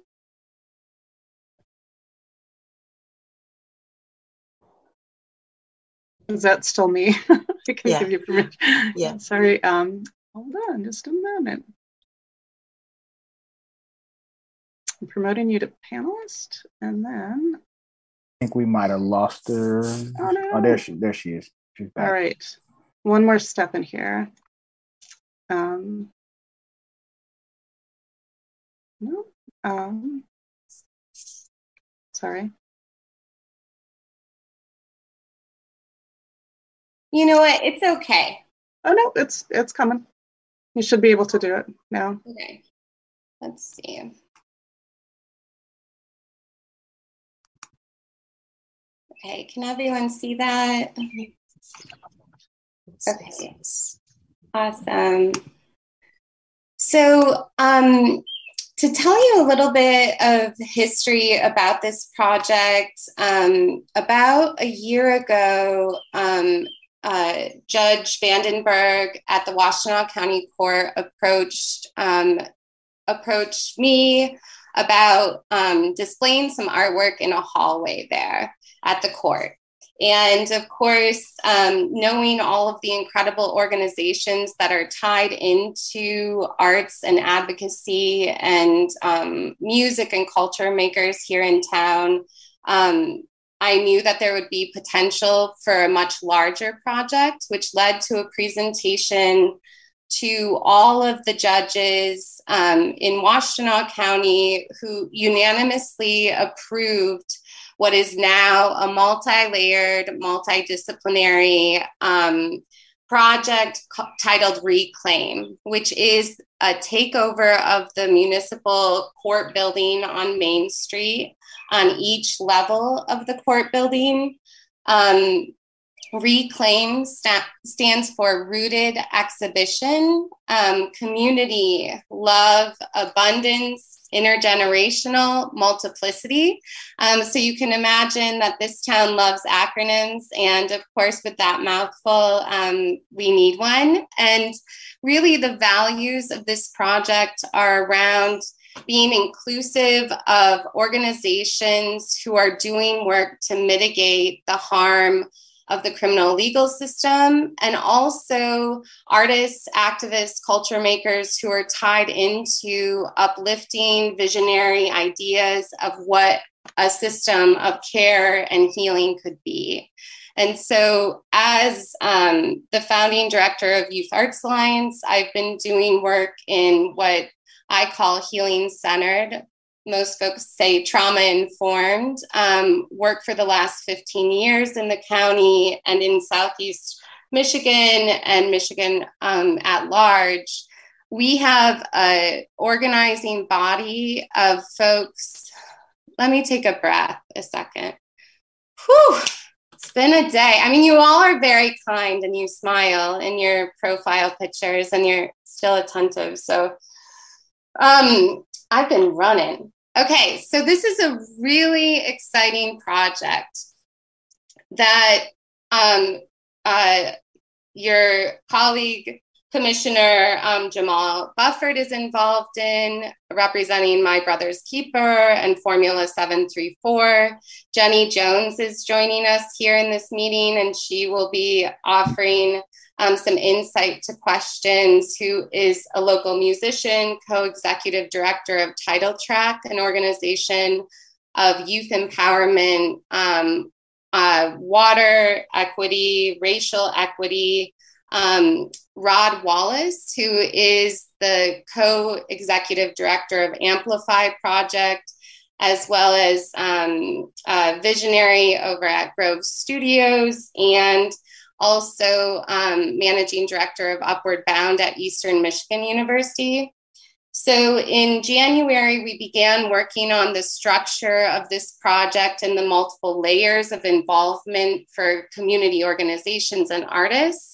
Um, we just had a gathering of over 35 organizations, artists, um, performers, um, and this is just the initial layer of interest for folks who want to be a part of this exhibit. So I think I always like lose my breath um, talking about this because um, most for the most part of the last year I was whispering about it. This is truly unprecedented. This is an arts and culture and ad- advocacy activist takeover of a municipal space in our county. Um, the intention is to to really complicate um, narratives um, around um, the court building, understanding the complexity of that space beyond criminal legal action, but also thinking about all of the activities that happen at the court. You know, there's the abuse neglect docket, there's um, there's folks um, approaching benches around guardianship. There's um, all sorts of reasons that folks come into that building. And for any of you who have spent time in the building, um, it's a pretty cavernous um, space with lots of marble and wood. And it really invites color and art and immersion. And so, what this looks like is a series, there are three layers. There's the first layer of what will be fixed and permanently installed for the, the two months that we are exhibiting and and sort of activating the space. So we will fill the walls we will hang um, luminaries and three dimensional works um, from the ceilings of court rooms. Um, we are also coordinating a series of concerts and performances and movement um, uh, sort of guerrilla theater alongside. So that's a secondary layer, which is what will be performed and have concert in this municipal space. And then the third layer is around programming, workshops, civic education, um, engaging the general public in the act of making or learning or growing alongside of some of the efforts of organizations and artists and community. And so um, we have really big um, goals here. We'll be running the project, we'll be installing the project at the end of August, running the bulk of programming um, concerts in the month of September. And then October, we'll have some quiet events and, and keep exhibited works up. The intention of this project is that we're having a transparent budget process, which means that the money that we've secured for the project so far is coming from um, the Michigan Arts Council, Culture Council, MAC. Um, and Arts Midwest, as well as Ann Arbor Area Community Foundation. Um, so right now we are um, we are seeking additional funds because the only thing that's preventing us from bringing the project to the scale of involvement of those interested is resource for the project. So we will be paying artists for their efforts alongside this project, musicians, um, uh, audio visual. We will be having installations, for example, of local organization Black Men Read. Um, we'll have um, local leaders reading children's books outside, for example, the abuse neglect court, the courtroom that sees those cases. They'll be streaming that on a wall outside of the courtroom with wireless headphones. Um, there are many different layers. The Amplify Amplify project is doing a 16 um, sound recorded sound library that folks will be able to mix and listen to of different leaders talking about issues and his, their own personal histories. Um, the list goes on and on. So essentially, what happens as you enter the court building, as many of you know, is that your phones are removed, your keys are put into the locker along with your belongings, and you enter a space without any distraction, right? Um, and so there's a lot of possibility for full engagement because if there's one thing that folks are doing at the court um, universally, it's waiting it's sitting and waiting for very big and often dramatic news, right? Or um, transitional news in folks' lives. So, so we're thrilled about this project. You know, this idea of rooted exhibition has to do with the fact that all of the organizations and folks involved are rooted to the values of the project that everyone who's who is contributing is paid equitably for their contributions. So, what does that look like in the landscape of Washtenaw County? It means smaller organizations with smaller budgets will get a bigger piece of the pie. Folks who have grants that they're enacting through their involvement of the project will use the resources they have on hand to continue to promote their mission. But I think, you know, oftentimes in Youth Arts Alliance, um, we put equal value in the process and the procedure of doing something together as the end product. So, this will certainly be a remarkable exhibition. Um, the curation of artwork um, coming from artists and organizations will be incredible. The audio visual installations, the immersive installations in this space, um, are going to be, like I described before, unprecedented in a municipal space like this. Um, but I really think that the most healing centered part of this project is the collective of organizations, which really, for our initial meeting at 35 organizations and artists, is the first layer of folks who are interested in being involved. And it just it it makes a lot of sense. You know i spoke before with sarah and sophie about some of the the needs beyond resource are what does it mean for a project like this to be coming across the radar of national news outlets right? We're getting a lot of different attention on this project. And to be honest with you um, me and every and the sort of leading group we we're no strangers to um, publicity for the work that we do as artists or organizations. I'll say that we need help local help through um, the, the commission through other resources to make sure that while we're amplifying this this project that we're doing it in the best way possible how do we share about the power of Washtenaw County to have such a diverse array of organizations and artists who are attacking a very important issue, right? So, how is arts and culture interwoven into our exploration of how systems change can happen in a really restorative way for community? Um, I think that they are directly tied to one another. I think the folks who are who are coming together as part of this project um, are remarkable and and really long vetted community members here. Um, I think I think I had too much chocolate cake, and I'm sort of also feel my blood sugar dropping, and I'm not quite sure what else to say? I I can say that um, I can say that it was remarkable to gather with everyone just last week, knowing that everyone who came into the space with ideas and vision in this project also articulated another handful of people that they would like to see come into the project and be involved. Um, we have local school districts who are interested in doing tours.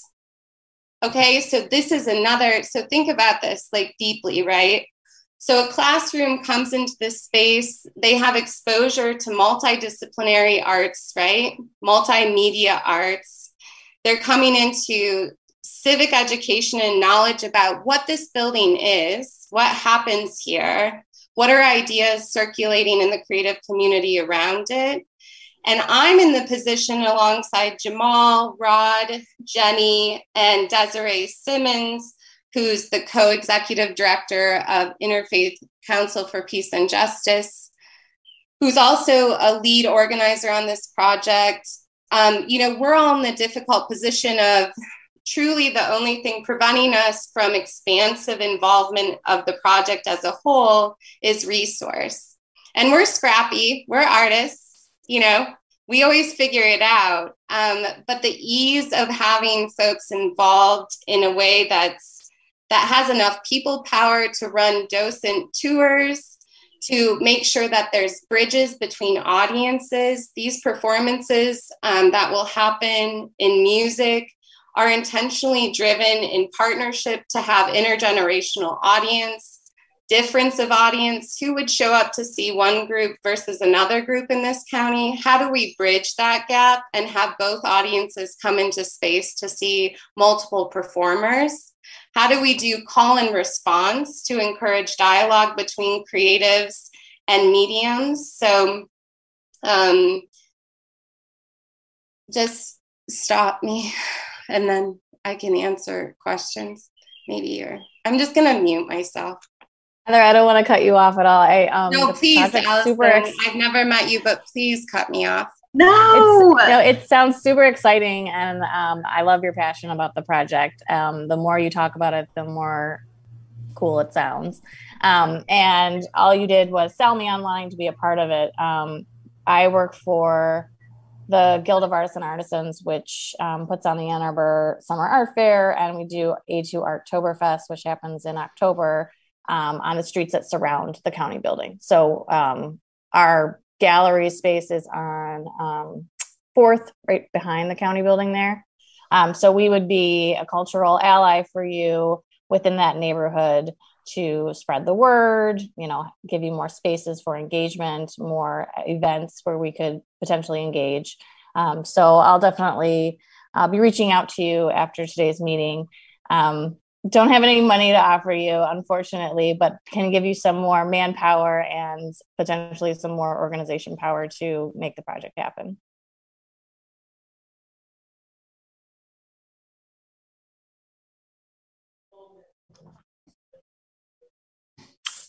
Jenny, uh, do we yeah, want to Jenny, I saw yeah. your hand. Are you coming to the rescue? Yeah, I just want to make sure I can be heard. Can anyone hear me? Can everyone hear me? All right, Yes. awesome. Yep. So I appreciate the energy that Heather has brought, even though she's had a full day with her six year old, enjoying so many things. So, Heather, I appreciate you um, being on here. And I also I appreciate um, this entire commission's um, ability to listen and be excited. And I cannot say enough about Petals, just as a former discussion point, but just amazing. But with regard to this particular project, um, the other aspect that um, is kind of alluding to, but not necessarily mentioned, I will say is that particularly on Main Street, there are a lot of things that go on. Um, you know, people are having cocktails, people are having dinner, prom prom dates are happening. You know, people are riding bikes, eating ice cream, all this stuff, and all these ch- lives are changed almost at the end of this street. And I feel like people just don't have a realization. They see it as a courthouse, it's a marble building. There's a lot of different things going on. But um, I, uh, just as a side note, I am a board member for um, Amplify Project, but also a board member for the Ark. And they have been wanting to do and be of use in some way. And they are also an organization on Main Street. And so to bring um, a realization to lives changing in a building that is to me very sterile and just needs definitely needs some more love and some more art but also needs to um, have a story told within it and just to know that there are a lot of organizations um, in Ypsi and in ann arbor in washtenaw county that were just jumping out of their skin last week to just try and figure out like the dream was just so big.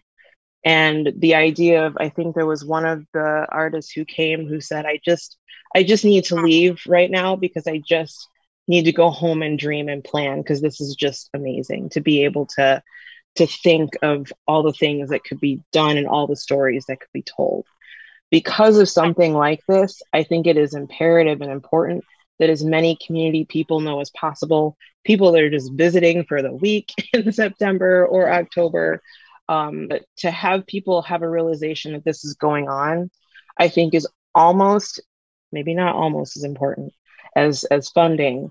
Um, but i i'm kind of getting tired of hearing all these people say you know what did you do this weekend? And it's like well i went to this exhibit and all these things happen and they're like well i didn't see anything about it. I don't want to hear that about this project. Like i really do want to make sure that people are aware of this artistry that will be happening this connection that's happening um, within this county.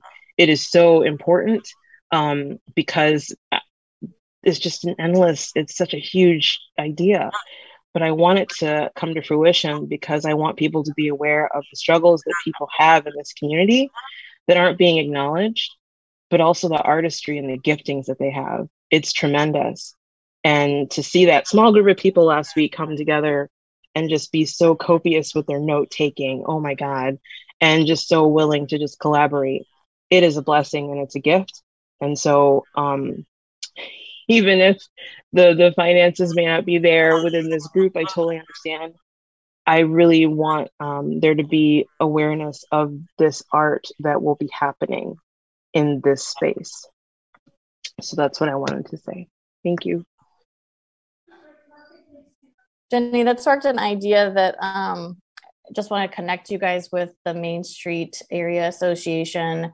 Um, Sandra runs that group, and they are doing Saturday I don't know if it's just Saturday morning or Saturday during the days when the streets are closed um, through the summer activations of the space for arts groups, yoga, whatever.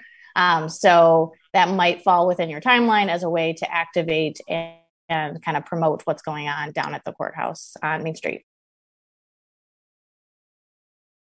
Thank you, Allison. Sophie, I think you had your hand up. Uh, yes, yes. I was going to say that there are there are some many unique aspects of this uh, project. Uh, three of the most extraordinary, perhaps, are the um, the fact that it's inside the courthouse, which must be pretty rare. I mean, you might get a statue of some old white guy probably, but in most courthouses, but nothing much beyond that in terms of art, let alone live contemporary art that challenges the actual events of the courthouse. So that's incredible. And the next unique thing and amazing thing is the unanimous support of the judges, which is um, pretty mind blowing in itself. And the third thing, which I found extraordinary, unique and wonderful, was the fact that the artists receiving payment, um, uh, let alone equitable payment. So those are all wonderful things um, an amazing thing. So I really applaud you for getting this this going, having the idea and getting it going. It's really really incredible. Um, but one aspect I was just thinking when uh, Jenny was talking about how to make sure people know that it's happening, which is obviously. If, if something this amazing is happening, clearly we want people to know about it. And I was just looking at that photo of the, the slide with um, the Washtenaw County Courthouse, and it has this huge pale wall which just cries out for some sort of sonne lumiere, um, some slide projection, something moving, so that people can can be aware that there's there's a thing happening there. So I wonder if something like that could be maybe added on. Yeah, we have soy pasted dreams we're planning on um, adhering something to the exterior. We'll also, thank you, Sophie. We're also planning to have um, a lot of vinyl stickering in the windows. So, um, works of poetry from local youth um, artists, um, the untold stories of liberation and love poetry group based in Ypsi is interested in putting some poetry on on windows as well. We we have the capability with vinyl and different adhesives to to go on the marble walls, but we also are going to be taking a lot of advantage of sort of the cavernous overhead space of the building and suspending things from the ceiling, thinking about immersive um, of I realized that I only showed the first slide of a multi slide presentation. So I'll be sending it on. I'll just, I will circle back with that. But thank you, Sophie. Um, and, and thank you, Allison. I think this is about, you know, that's the beautiful thing, like um, case in point in this meeting. Folks you know this is the piece about multiplicity right you know which is one of these values is all the roles we hold in community that you all are on the commission and you also hold a multitude of roles as artists yourselves as affiliations to galleries as connections to organizations and i think that's what has driven the success of the project so far. And I think that um, the scale of the project will be determined by resource. I will say that I'm not as understanding as Jenny around financial support. Um, I think it would be a really big miss for the the city of Ann Arbor Public Art Commission to miss an opportunity for investment here. Um, I think that would be noticed, um, and um, and I think I think this is about public art because this is about municipal space. And I think that when we think about public art and um, and where it's installed or and who has access to it, and we think about placing immersive art in a municipal building where so many of our neighbors and so many folks in community are coming into this building for so many different reasons. I mean, what an opportunity for engagement with public art. What an opportunity for multidisciplinary and mixed media. Um, and so um, i just i feel like this is a really um, expansive and generative opportunity for so many artists and orgs and so many people and school age kids who can come into the space and engage with all of this. Thank you, Heather. And Lynn, I think you had your hand up and then Mary. I wanted to share. I don't know if folks saw um, a Politico article that came out last summer after uh, Ann Arbor um, the city council had passed a, a, resolution supporting an unarmed crisis response program, um, and then that we ended up funding it with ARPA dollars. Um, once that resolution was passed, April of last year, there was an article that came out in Politico following a local family and um, how they've been in and out of the justice system. It was uh, how a liberal Michigan town is putting mental illness at the center of police reform and it follows Cynthia Harrison and her son Anthony. Um, I got to know her after that was published, and uh, Ann Arbor resident now running for city council. But what was really um, moving was how she called me the day that um, the judge was signing his release papers at that court, and like when you when you're saying that um, there are these decisions that impact generations, um, and just that that anxiety and that weight to make sure that her son would get the treatment that he needed um, and have, and having the support of different community advocates to get to that point and needing a national um, spotlight on these struggles um, that particularly affect black men in our community was really revealing you know it's and and to hear that um, you know there can be artwork that can really express that kind of turmoil um, but also hopefully uplift communities in a way and give comfort um, would be really i mean it's it's it's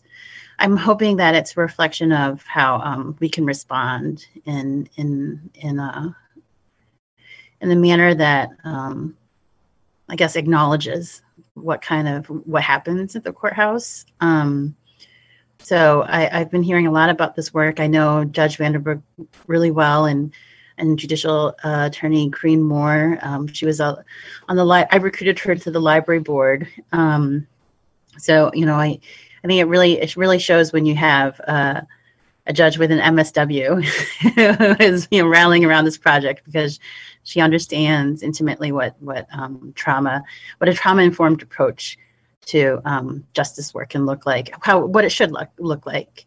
So um, I'm, it's this is really this is a really difficult project. You're you're tying together community engagement, um, you know, innovative approaches from individual artists, um, tying together different funders. So you know, kudos for you for stringing this all together. I I haven't heard of a project like this in our community and in a while. So, um, but maybe it's because I'm just new to to the art world. So, I'm just really impressed. and I'm really proud to be able to go back to my friend Cynthia and say like, hey, you know, maybe the next sh- should should there be a time and hopefully not soon, you know, uh, you're back in this courthouse. There'll be you you won't be alone. You know, there'd be there'd be something for you. So I'm really moved by this project, and I, I'm really thankful that you you're working on it. Thank you, Lynn and uh, Mary. Yeah, hi, um, Heather. I wouldn't expect anybody else but you to be spearheading this dynamic opportunity. it's pretty awesome. Um, good to see you here and um, to hear comments from everybody about this. Um, I'm new to the council again um, after a few year hiatus, and I'm actually just to the council. Do we actually have money to give out? Um, this was something that we did not have before. Um, we had a lot of people that would come with proposals and petitions, but do we have financial dollars? We do. To- we do. We voted on it twice. We, it's, su- such a reality, reality that we had to vote on it twice. okay. So all right. All right. Real. All right. All right. Well, well, someone will fill me in because um, there's there's lots lots of questions. Well, and that's actually something I wanted to ask about because we do have some funds, I believe, that we put aside for marketing. Um, we were thinking of marketing the Golden Paintbrush Award. So we have some funds, and Vanita, please correct me if I'm wrong, that we've already pulled out and are potentially ready to disperse somewhere. Very good. Uh, yes, second- we pulled them out specifically Oh. for marketing and told the community foundation that's what we were using them for. Okay. We could get creative with how that happens, but that's what we told them we were using it for. Well, and we could help with marketing this event. I mean, it do- this doesn't have to necessarily be marketing for Golden Paintbrush, but part of I think you know what what we're trying to help achieve here is getting the word out um, as well as funding um, and you know kind of networking to see if there are additional funding opportunities outside of this commission. But I do think personally that it would be great to help in some marketing efforts with with that money that we've set aside for that purpose. The, the second point I wanted to touch on is documentation. Is that a barrier for this event that you can't have cell phones, video, anything going on inside the courthouse? Um, what what does that look like in terms of like getting the word out, sharing what's happening um, while this event is happening? Yeah, that's a great question. So I will say, I think, um, uh, Mary, also thank you. So, Mary was one of the first muralists to work with Youth Arts Alliance back in 2014. Um, uh, so, uh, just to say a little bit more about my history, we've been doing, Youth Arts Alliance has been doing programming in carceral spaces um, since 2013. And so, really taking sort of carceral or untraditional spaces, municipal spaces, enacting arts, culture, music, um, programming, activity, workshops, exhibition, performance is sort of what. Um, um, what my career has been and and sort of still is. And so um, documentation is actually we have a re- we have really beautiful opportunities. So as sophie mentioned you know um, i'll tell you um, presenting to all of the judges in washtenaw county was a certain um, anxiety. And you could really say to yourself that they're not judging you but you would be lying because that's what they do. And um, so, in that, part of the unanimous support is also, I think, reflective of the people power and the amount of institutional partnership and, frankly, trust around the work that we've been doing in community. Um, what we've been given access to and what we plan to do is we're partnering with um, Cultureverse um, locally who is going to do like a full building scan of the of the courthouse um, prior to installation and then a full scan once the installation happens. Now obviously permissions on live um, video and all of those things are lining up um, we do have permission to have access to the closed caption footage of just for capturing the before and after um, of uh, sort of the blank building and then the after of, with everything in it. Um, because court proceedings have been throughout the pandemic live streamed um, by and large, and, and folks have been given access through Zoom. Um, the judges have given permission for live streaming to audiences for specific events in terms of documentation around, um, you know, in the day-to-day operations of the court, the business hours, 8:30 to 4:30, we're going. It, that's going to be a real challenge when it comes to the evening events that we're coordinating, um, the specific general audience engagement. Um, I think we'll be able to capture that with ease and media permissions. Where we're holding this delicate, ban- you know, there's the benefit of having so much, so many folks involved in the project is that we are thinking deeply and intentionally every step of the way around ethics, humility in space, understanding the complexity of the space, and also offering a lot of narrative, a lot of counter narrative and and sort of vision within that space if that makes sense. So this is this is delicate and we're thinking through every every sort of stage and documentation is critical throughout this because the intention of the collective of folks who is involved you know i think this is I, I mean i'll say i think this is arpa eligible I think that this collective of folks working on this project is also interested in collaborating in this way in perpetuity. I don't think I think this us coming together and in and having integrated and multi-layer engagement with one another as organizations, as artists, as musicians, I see this um, folks have expressed interest in moving forward with this in different ways. What does it mean to take over a DMV? You know, what does it mean to do a immersive public library installation? How do we enact? How do we enact um, community and audience for all of the things happening that are so positive?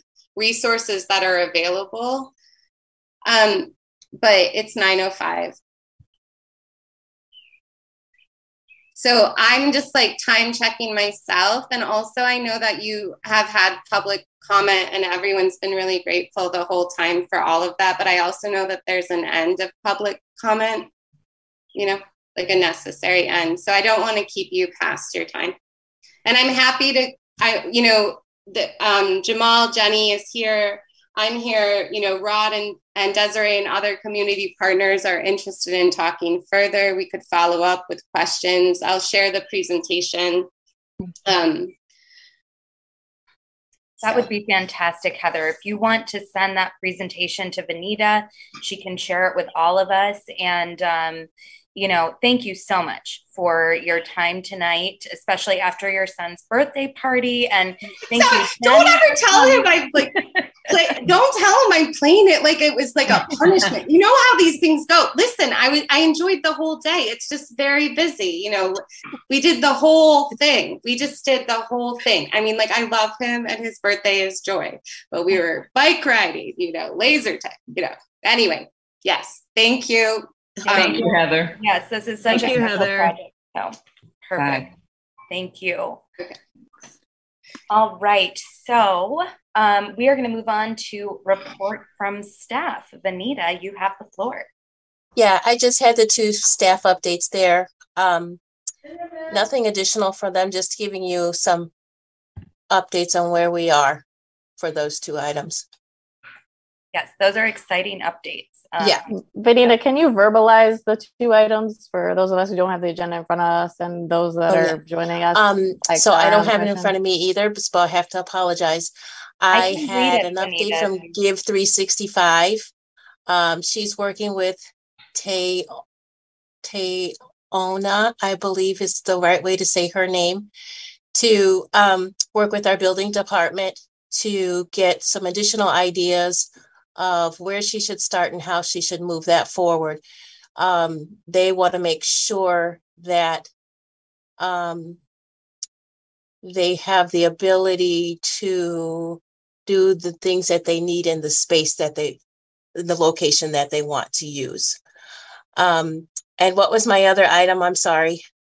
I've been engrossed in all this other stuff. I had something Ann Arbor Art Center the oh, yeah. um, alley project yeah. Oh yeah alley project um i may have mixed those around. Alley project is the same. That was just an update that we had gotten from um, the building department to say that um, we received some information from the a ann arbor arts center that they were having some stumbling blocks with what they were working on but they've been forwarded over to um, staff and community uh, services to help them move that forward um, I that update was probably about uh maybe a couple weeks ago i hadn't reached back out to get an additional update but i i could share something back out with you all later on that too. That would be great. Yep. thank you vanita. You're welcome. Yeah. All right and then we thank have you vanita. Yeah you're welcome. Um report from committees. Um, so the Capital Improvement Project Working Group um, that is myself and Allison right now. And um, if anyone else wants to join, because David has, uh, you know, has resigned um, from the commission, uh, we have an open spot. So uh, I don't have anything additional to add um, besides, you know, what we sort of discussed um, last meeting about getting some of those budget items approved, um, which is wonderful from council. Um, and we're going to continue to work on that. And John, I see that you've unmuted yourself. If you have something to add. No? Okay. No, no, I have nothing to add. Thank you, though. All right. Accidentally unmuted myself. Okay. well, and so again, if anyone would like to join the capital improvement project working group, please do because we have an open spot. Um, and then I'm going to move on to the outreach working group, which is Sophie, Peggy, and Marionetta. Anything to report?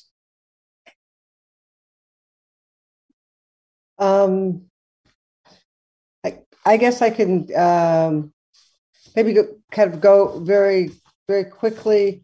Um, and then I'll have to leave. I have to pick up someone from from uh, the bus station.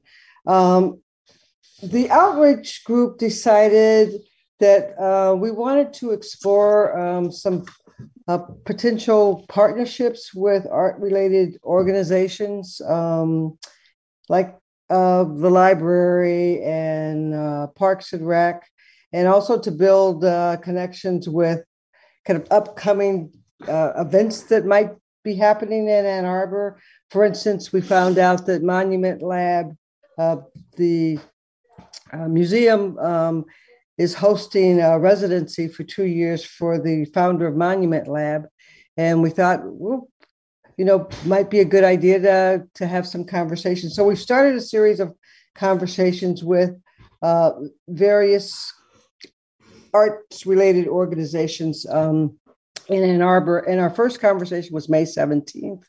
We met with Eli uh, Neiburger, who's the director of the library, to talk about ways that we might uh, build bridges between the Arts Commission and the library.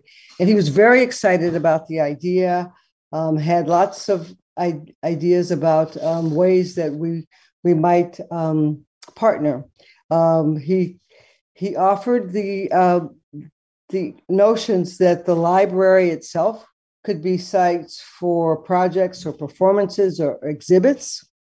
Um, it could be venues for public meetings. Uh, so, uh, for instance, um, nonprofits or any city or governmental uh, entities could meet uh, in person at the library if we found we needed to meet as a big group. He also said that he would, they, the library would be very happy to help us in promoting uh, and publicizing any of our events, uh, particularly helping us. They, he says they do call for artists all the time. So um, as we think about this new funding, for instance, if we've got a call out, um, he said that the library would be very helpful, uh, be happy to help us with um, things like that. One of the things that he also brought up in terms of thinking about partnerships is the library hosts these uh, summer games every every summer. Uh, it's a very very popular event. It's uh, participants of all ages, from adults to to children, and it's it's basically uh, the participants get a set of clues um, and solve puzzles. And as you solve these these puzzles, you're able to kind of cash in on, on prizes from the Ann Arbor Library. And so he was suggesting that perhaps we might think about ways, the Art Commission might think about ways. Um, they've already got plans for the for this summer, but for summer 2023, that um, and they'll start planning for that in the fall. That there might be ways that we might um, highlight arts uh, in the city um, maybe in some of the clues in the summer games. So, um, and I'm sorry to interrupt Marionetta, but we are actually in this summer's summer games. That oh, was going to be my great. report for communication. Okay, I don't know Allison and I, that. yeah. So we're finalizing the copy for the the script for the clues, but we have um, some spots, including one of our manhole cover or oh, I'm not supposed Fabulous. to say. That. Oh no, I wasn't supposed to say that. Oh, so Sorry, I'm glad I didn't we're- we're- say anything. Um, so we're gonna Great. we're gonna be in it. So I'm glad that I'm glad that we're we're already uh, way ahead of ahead of us. So so we left the conversation uh, both on a very very positive note. Uh, what we decided to do was um, Eli was going to identify a library liaison, and um, he asked that we identify a liaison from the Arts Commission, just to kind of keep the communications open. So there's uh, Molly Bickley, who's on the staff, and she's in charge at, at the library of uh, public events, will be their liaison. And then once we identify someone as a liaison, um, Eli will put the two together. So I'm very excited uh, about building these bridges. And um, Peggy and Sophie are also working on uh, building bridges with um, Parks and Rec and having a conversation with them, and also having a conversation with Monument Lab. So we are very excited about uh, reaching out to our community partners and figuring out ways that we can help each other. I, I can send Vanita. I will send you the the notes from that outreach meeting. Thank you. Thank you, Marionetta. Um, Sorry, I got to go and ki- pick up someone, but this was a great meeting. Nice to tonight. meet you, Marionetta. Oh, nice to meet you. I look forward. Welcome, welcome to the to the commission. Thank you. Um, all right, so next uh, we are moving on to the Special Projects Working Group, which includes Sophie, Peggy, myself, and Jamal. Um, do we have anything to report? Would anyone like, I, I think we haven't met since our last meeting, but Yeah. if you have anything you'd like to add, Sophie. Yeah, well, generally at the, the, the meeting, we were talking with uh, Heather. Um, do I mean Heather? Uh, about the the thing we were just hearing about, the Reclaim project. So we, we talked about that a lot. But one of the things we've been talking about on the um, on the commission uh, is about something which I'd like to connect up with the uh, ARPA money discussion, which is are two main things. One is having somewhere on our website where people can just simply propose things. And clearly, we've heard that it needs to be very simple and uh, that people should be able to propose their own specific project they want to do as an artist or as a group or maybe somebody should be able to propose someone else as being a chicken or court jester or whatever it happens to be uh, that they think should be supported. So, any proposal, we should make it clear that it's totally broad and just try and gather some information so we could take it somewhere. Um, and the other idea that I think again would fit in with uh, with what we were just talking about on the ARPA money is the idea of a residency. So a residency could be a very traditional thing, um, where you know an artist comes and there's equipment they can use and they do something inspired by the community they've they're in while they do the residency. But it also could be something completely different.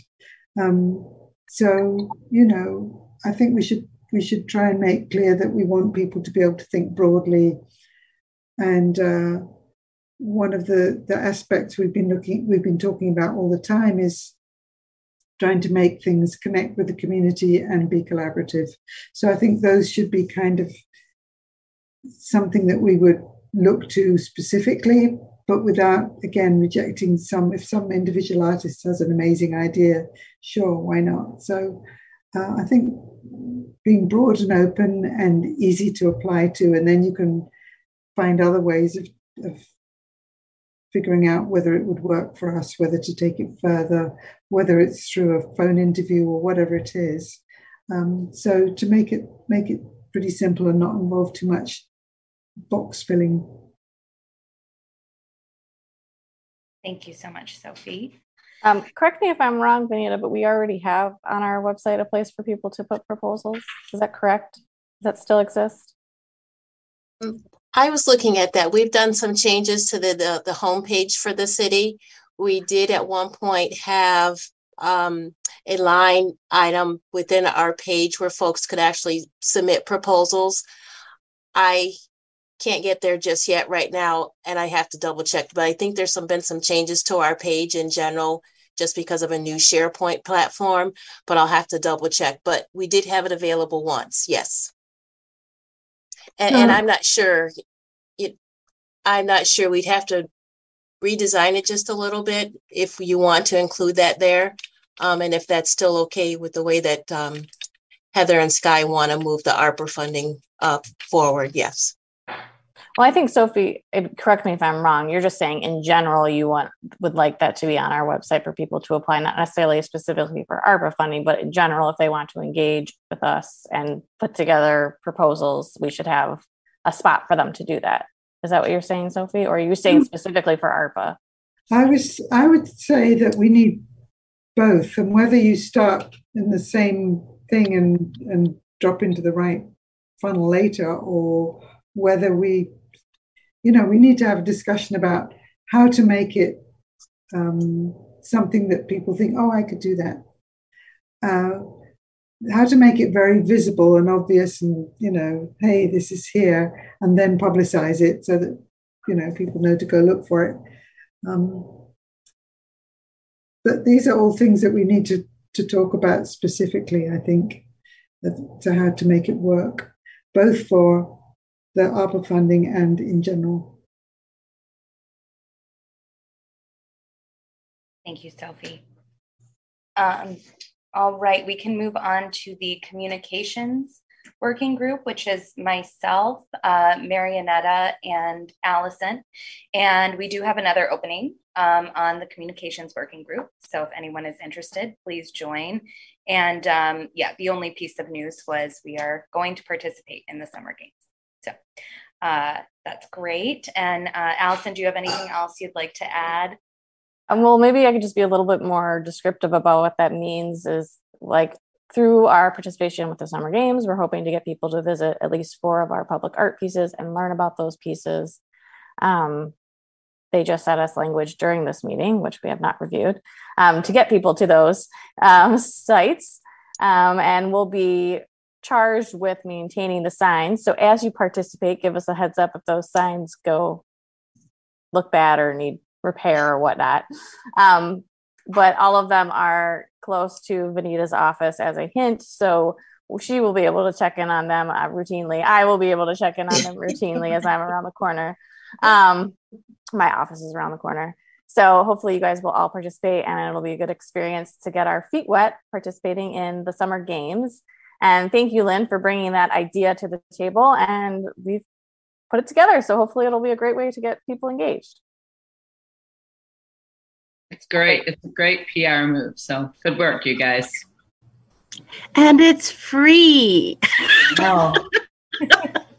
well, I mean the library will cover it, but that's that's that's that's our locally collected taxes um, um, to, that goes to the library. So yay library, yay local library taxes. Uh, thank you for doing that. They're they're such a great team. Um, and there's so much goodwill at the library they're always looking for partners. I think um, that would be good publicity partners for us as well. We should use that. Yeah. So enthusiastic, and this is going to be really fun. So, yeah, librarians are good friends to have, and and for everything, for civic engagement, democracy, arts. Um, awesome work, you guys. Is it, do do you want me to report in my council stuff out, or are we? Yes, I'm just going to go down the rest of the list, and then yes, Lynn, if you want to, um, we would love to hear um, about uh, about the council updates as well. Um, so our leadership working group, that's myself and Jamal. We have not met since our last meeting. Um, unless Jamal, you have anything to report? Well, obviously, we have Mary who has joined us. So that's part of yes. it. And we're reviewing more applications um, to fill David's spot. But we're so happy to have you, Mary. Um, and then we have the fundraising and development working group, which is myself and Allison. We have an open spot. Um, so if you're interested in joining that working group, please do. Allison and I have not met specifically to talk about um, fundraising and development, although it seems from tonight's meeting that we perhaps have a few things that we can certainly uh, talk about. Um, so that would be great. And then our annual chair, vice chair review and election um, project, which is John and Allison. Do you have anything? Nothing to report. Fantastic. Then Linh, please take the floor. Sure. Um, thank you. Uh, I think the big update from the council world is that um, the Housing Commission voted earlier today. The Board of Directors for Housing Commission approved their partnership with Avalon Housing to co-develop a 68 unit affordable property at, at 121 East Catherine. Um, that's the development that's across the street from the People's Food Co-op. Um, it's currently a parking lot. Um, so 68 units, affordable housing to, uh, to individuals exiting homelessness as well as income qualified artists. So this is this is um, the space that was in discussion. The, the, the art space came in and did the community engagement for. So it's it's nice to see that there's actual. Sometimes bureaucracy is very very slow, um, and it's it's really nice to see that there's community engagement that's already been done on this, and to hear that the housing commission has signed that partnership with uh, our housing partner just brings us that much closer to um, artists being able to live downtown. Um, yeah, I'm really excited. That's going to be really interesting. Yeah, John, did you have a question? There's also going to be a gallery as a part of that uh, whole project. So there's talk about um, so one of the our uh, one of the budget considerations that we passed at the last meeting um, that I unfortunately wasn't able to attend. Was, that's like my most favorite meeting of the year. Is the is the budget meeting. Um, my son had COVID at the time, and I, I didn't want to um, inadvertently expose folks. But um, uh, one of the considerations that I really rallied hard and advocated for uh, was money from the marijuana excise tax revenue and having some of that, um, which is sizable. That was 900,000 that came back. Um, uh, actually, it was 1.2 million, and then some of that had already been allocated towards deflection work through our, our city prosecutor's office, and then we gave additional money for that, another half million. Um, but I had asked for uh, um, kind of like um, like a, a business a generator incubator kind of space for um, uh, in support of BIPOC businesses, and that that would reflect the history of that that area being a historically black community. Um, so that passed. So we'll see what the community engagement will look like to that end. Um, and there was talk about potentially having that in this building in, in some form. So if it's an incubator gallery, I'm all for it. So there's there is room on the first floor for um, mixed use. Um, I guess let's see. Uh, other budget considerations gosh, there was so much going on that night. I called in at the very end too. Um, there was uh, additional money that went to um, barrier busters. Uh, uh, I went to a child savings account program at the county level to kind of speak to the impact on the war on drugs um, vulnerable communities. Um, there's a lot of work that went into that night. Um, but we now have a budget. We also affirmed the hiring of our, the, up until then, our interim city administrator. So uh, Mr. Milton Dohoney is officially official now. Um, I'm really excited to, to have him on board.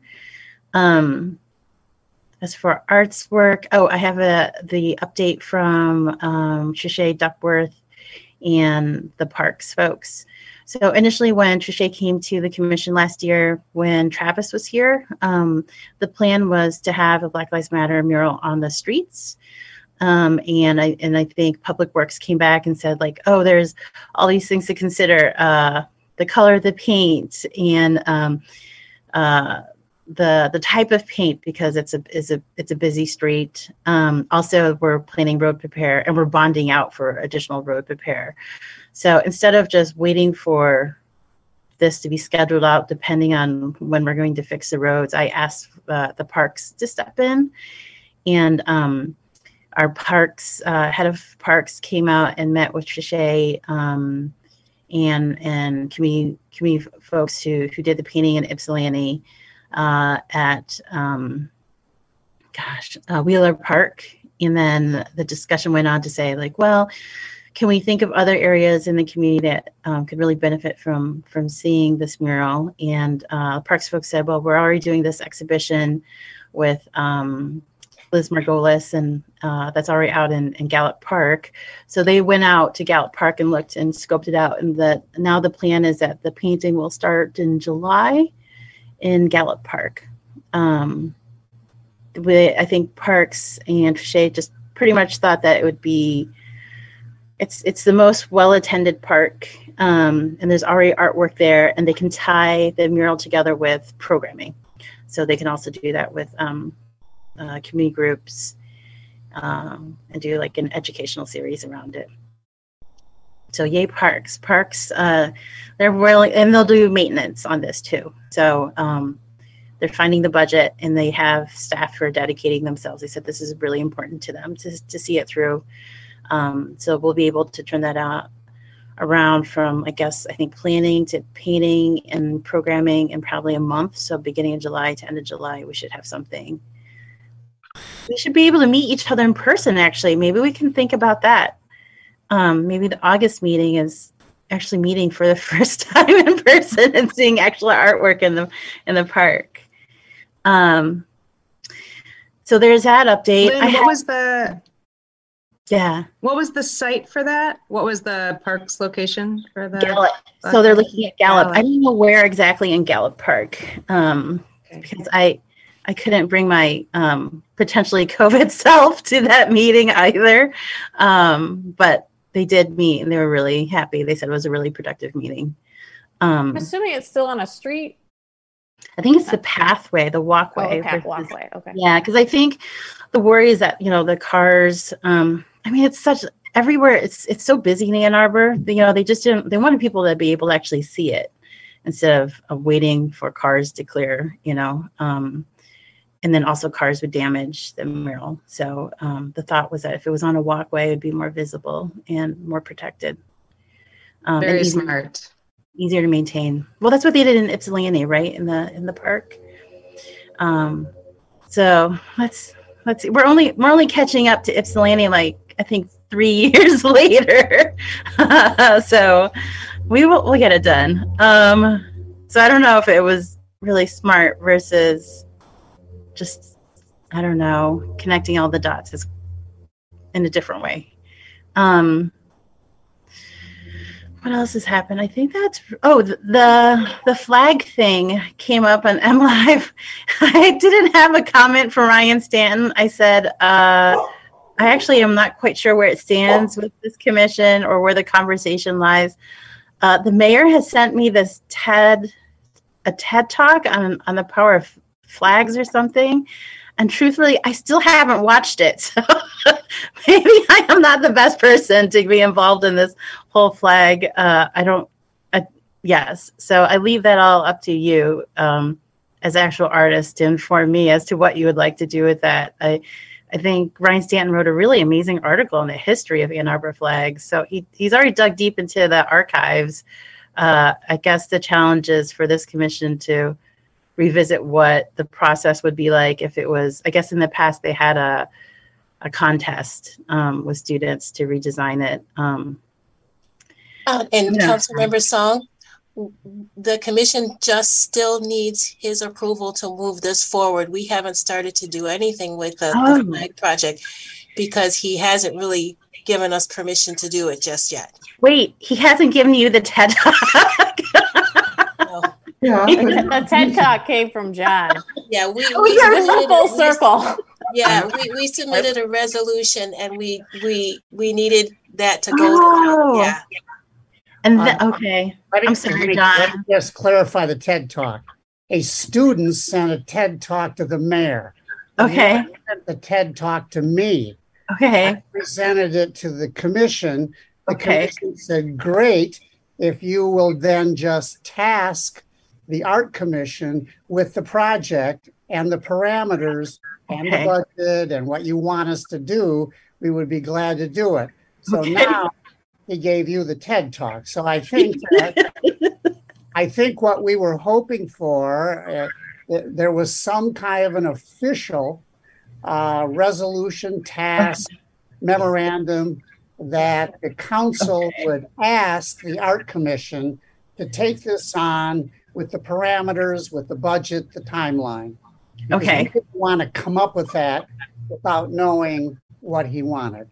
Well, I asked him and he's like, Yeah, I definitely want to do it. Let's do it. But then I had no instruction. So, John, I mean, just be mayor. we'll just, well, like, then that wouldn't have, we could have escaped this whole path of the TED Talk. And then uh, it could have been done. Um, By the way, Linh, I've watched the TED Talk. It's good. I will commit to it. I'm so Yeah, sorry. it's good. Well, in the redesign of the flag, we went as far as to assign it to a working group, and it's in our annual plan. I think for the last two years that I know of, and I forget which working group, if it was outreach or special projects or youth outreach, and that had existed. So we can definitely revisit that conversation. Maybe Oh we my want to gosh. redesign it, and once we all watch the TED Talk. Okay, I will tell Christopher Taylor. It's like Christopher Taylor. These are details that you did not share. As to like how we we can't really. I can't really go back to commission and say like he said okay. So uh, okay, thank you, Vanita. Thank you, John. Um, I will press on him to see where this resolution is because uh, I've never seen it. So I apologize. I didn't realize I had to ask for a resolution. I just he just said okay. So this is very helpful. Thank you. And Well, so- it was Craig Hupy's idea that we should get some clarification from council. We just shouldn't act on our own. In fact, you know, so that the student that sent it to, to Christopher sent a, a, a proposal for a flag that was brilliant, frankly. Oh, You know, okay. so, uh, but the idea is, should it be a, a wide open, inclusive? How is it going to happen? Uh, is where's the money coming from for the flag? And the question was, we wanted to make sure that council was totally on page for us to, to follow up on this. So we wanted some assurance. And Craig Hupy thought this was the best way to do it, was to ask the mayor Okay. And then Craig and then Craig Hupy left the building. Like literally left the building. So Now we're back to you getting that TED talk and uh okay. Um I can do this. I will do this. Uh thank you for the more detailed instructions. My goodness. Uh and thanks to Ryan Stanton for all that homework too. So uh that was Yeah. a great, great article. It really was. Um, I don't have other updates. So, um, yeah. So, I see your hand raised if you have a, a question or comment. Yeah, I, I had a question about the, the Black Lives Matter thing, um, just to go back to that for a minute, uh, which was, is this park one instead of having one downtown or as well as? Uh, one- we haven't- so- and down downtown? right. So, I mean, I said, you know, what harm is there if we had more than one mural? Uh, and, um, and Public Works was just like, sure. I mean, we'll just keep it in mind until we figure out, you know, the the schedule for the streets because I, I really didn't want it to be laid down and then torn up again. Um, I just, you know, versus laid down and then um, maintained.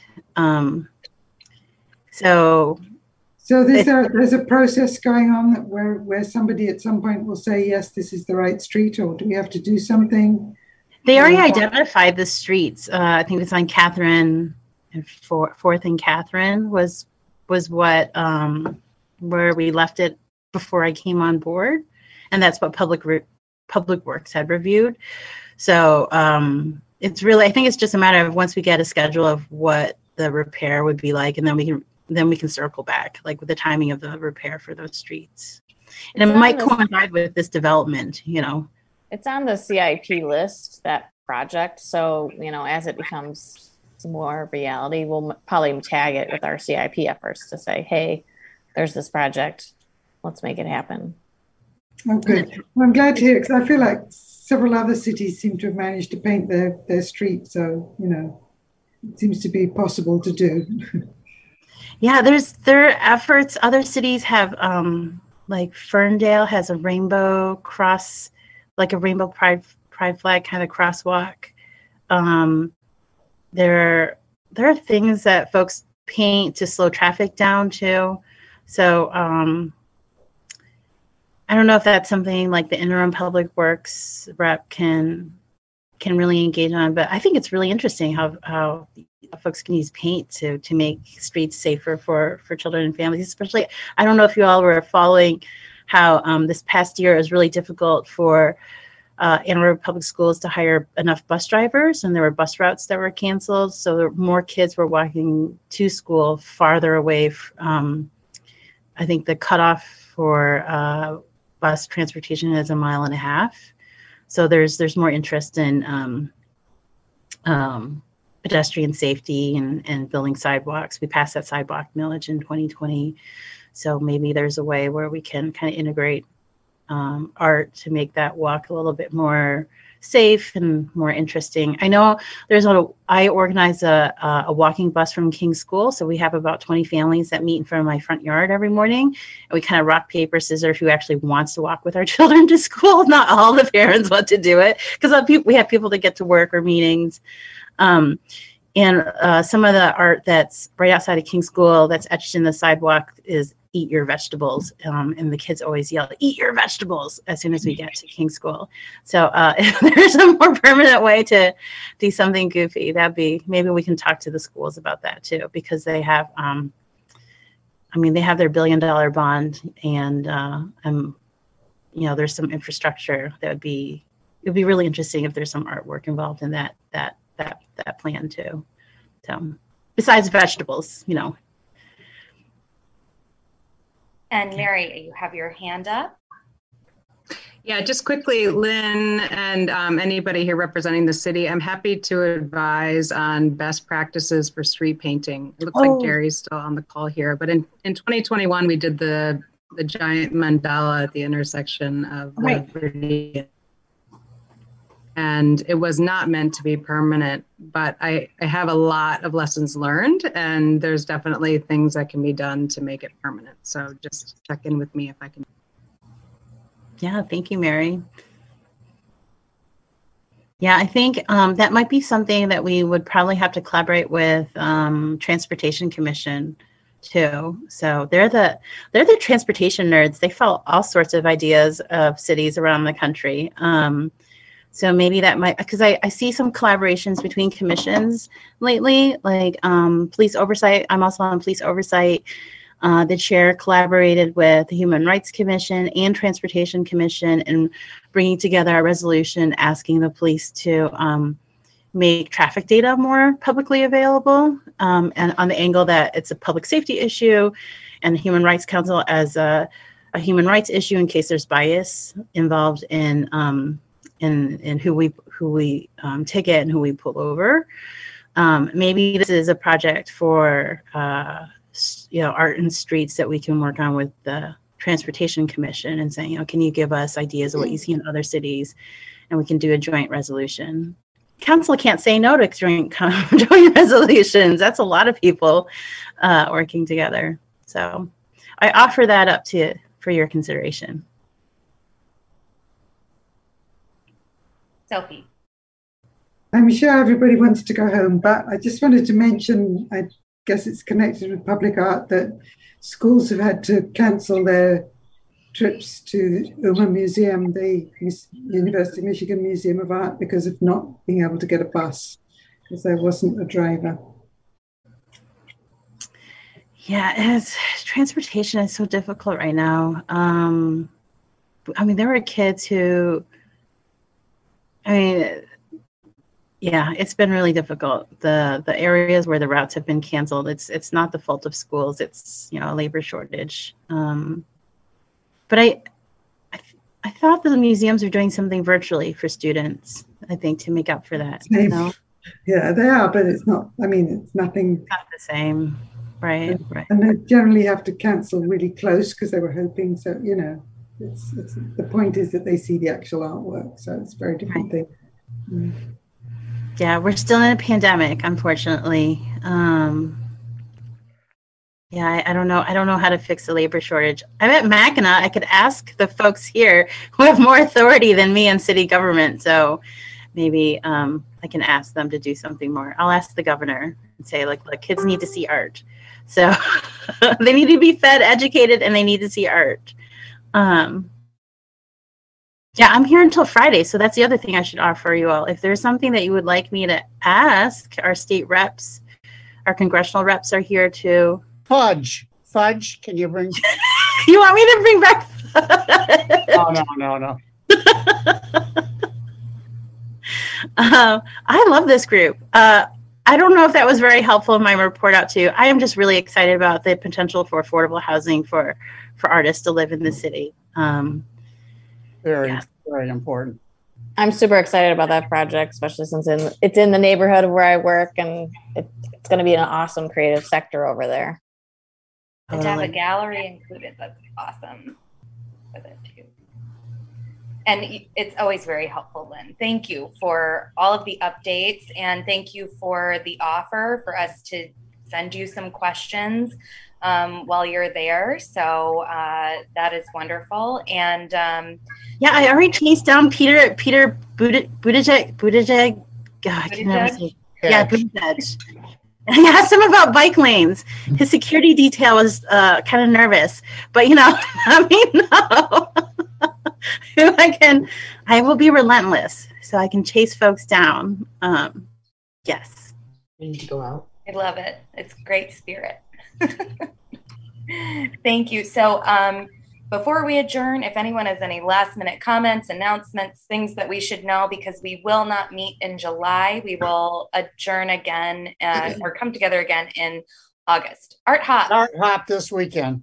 This weekend. Not this weekend, the following one. Yes. Next weekend, the 11th to the 12th. Yes. Is that and backwards or the right way around? I don't know. Anyway, it's on. Do you want to send us an email with the dates as well, Sophie? Sure. Okay. Shall we send it to Vanita or to yeah, everybody? Share the flyer. Okay. Yeah.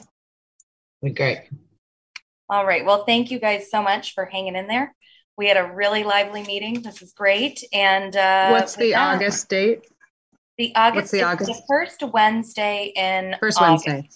Yeah, okay. but it's always going to be the first Wednesday, and um, always third. Uh, and we do skip a couple. August third. August third. Thank you, Vanita. Fantastic. Thanks, Vanita. Yep. And um, welcome back, Mary. Thanks, yeah. John. Yes. Let's cause some trouble. Exactly. Good trouble. All right. So with that, I am going to ask uh, for a motion to adjourn. Do I so have? move. Thank you, John. In a second. Yes. Thank you, Allison and Sophie. Thank you guys so much. This was a fantastic meeting. Have a great June and July. See ya. Thanks, Bye, everyone. everyone. Well, Bye, everybody. Bye.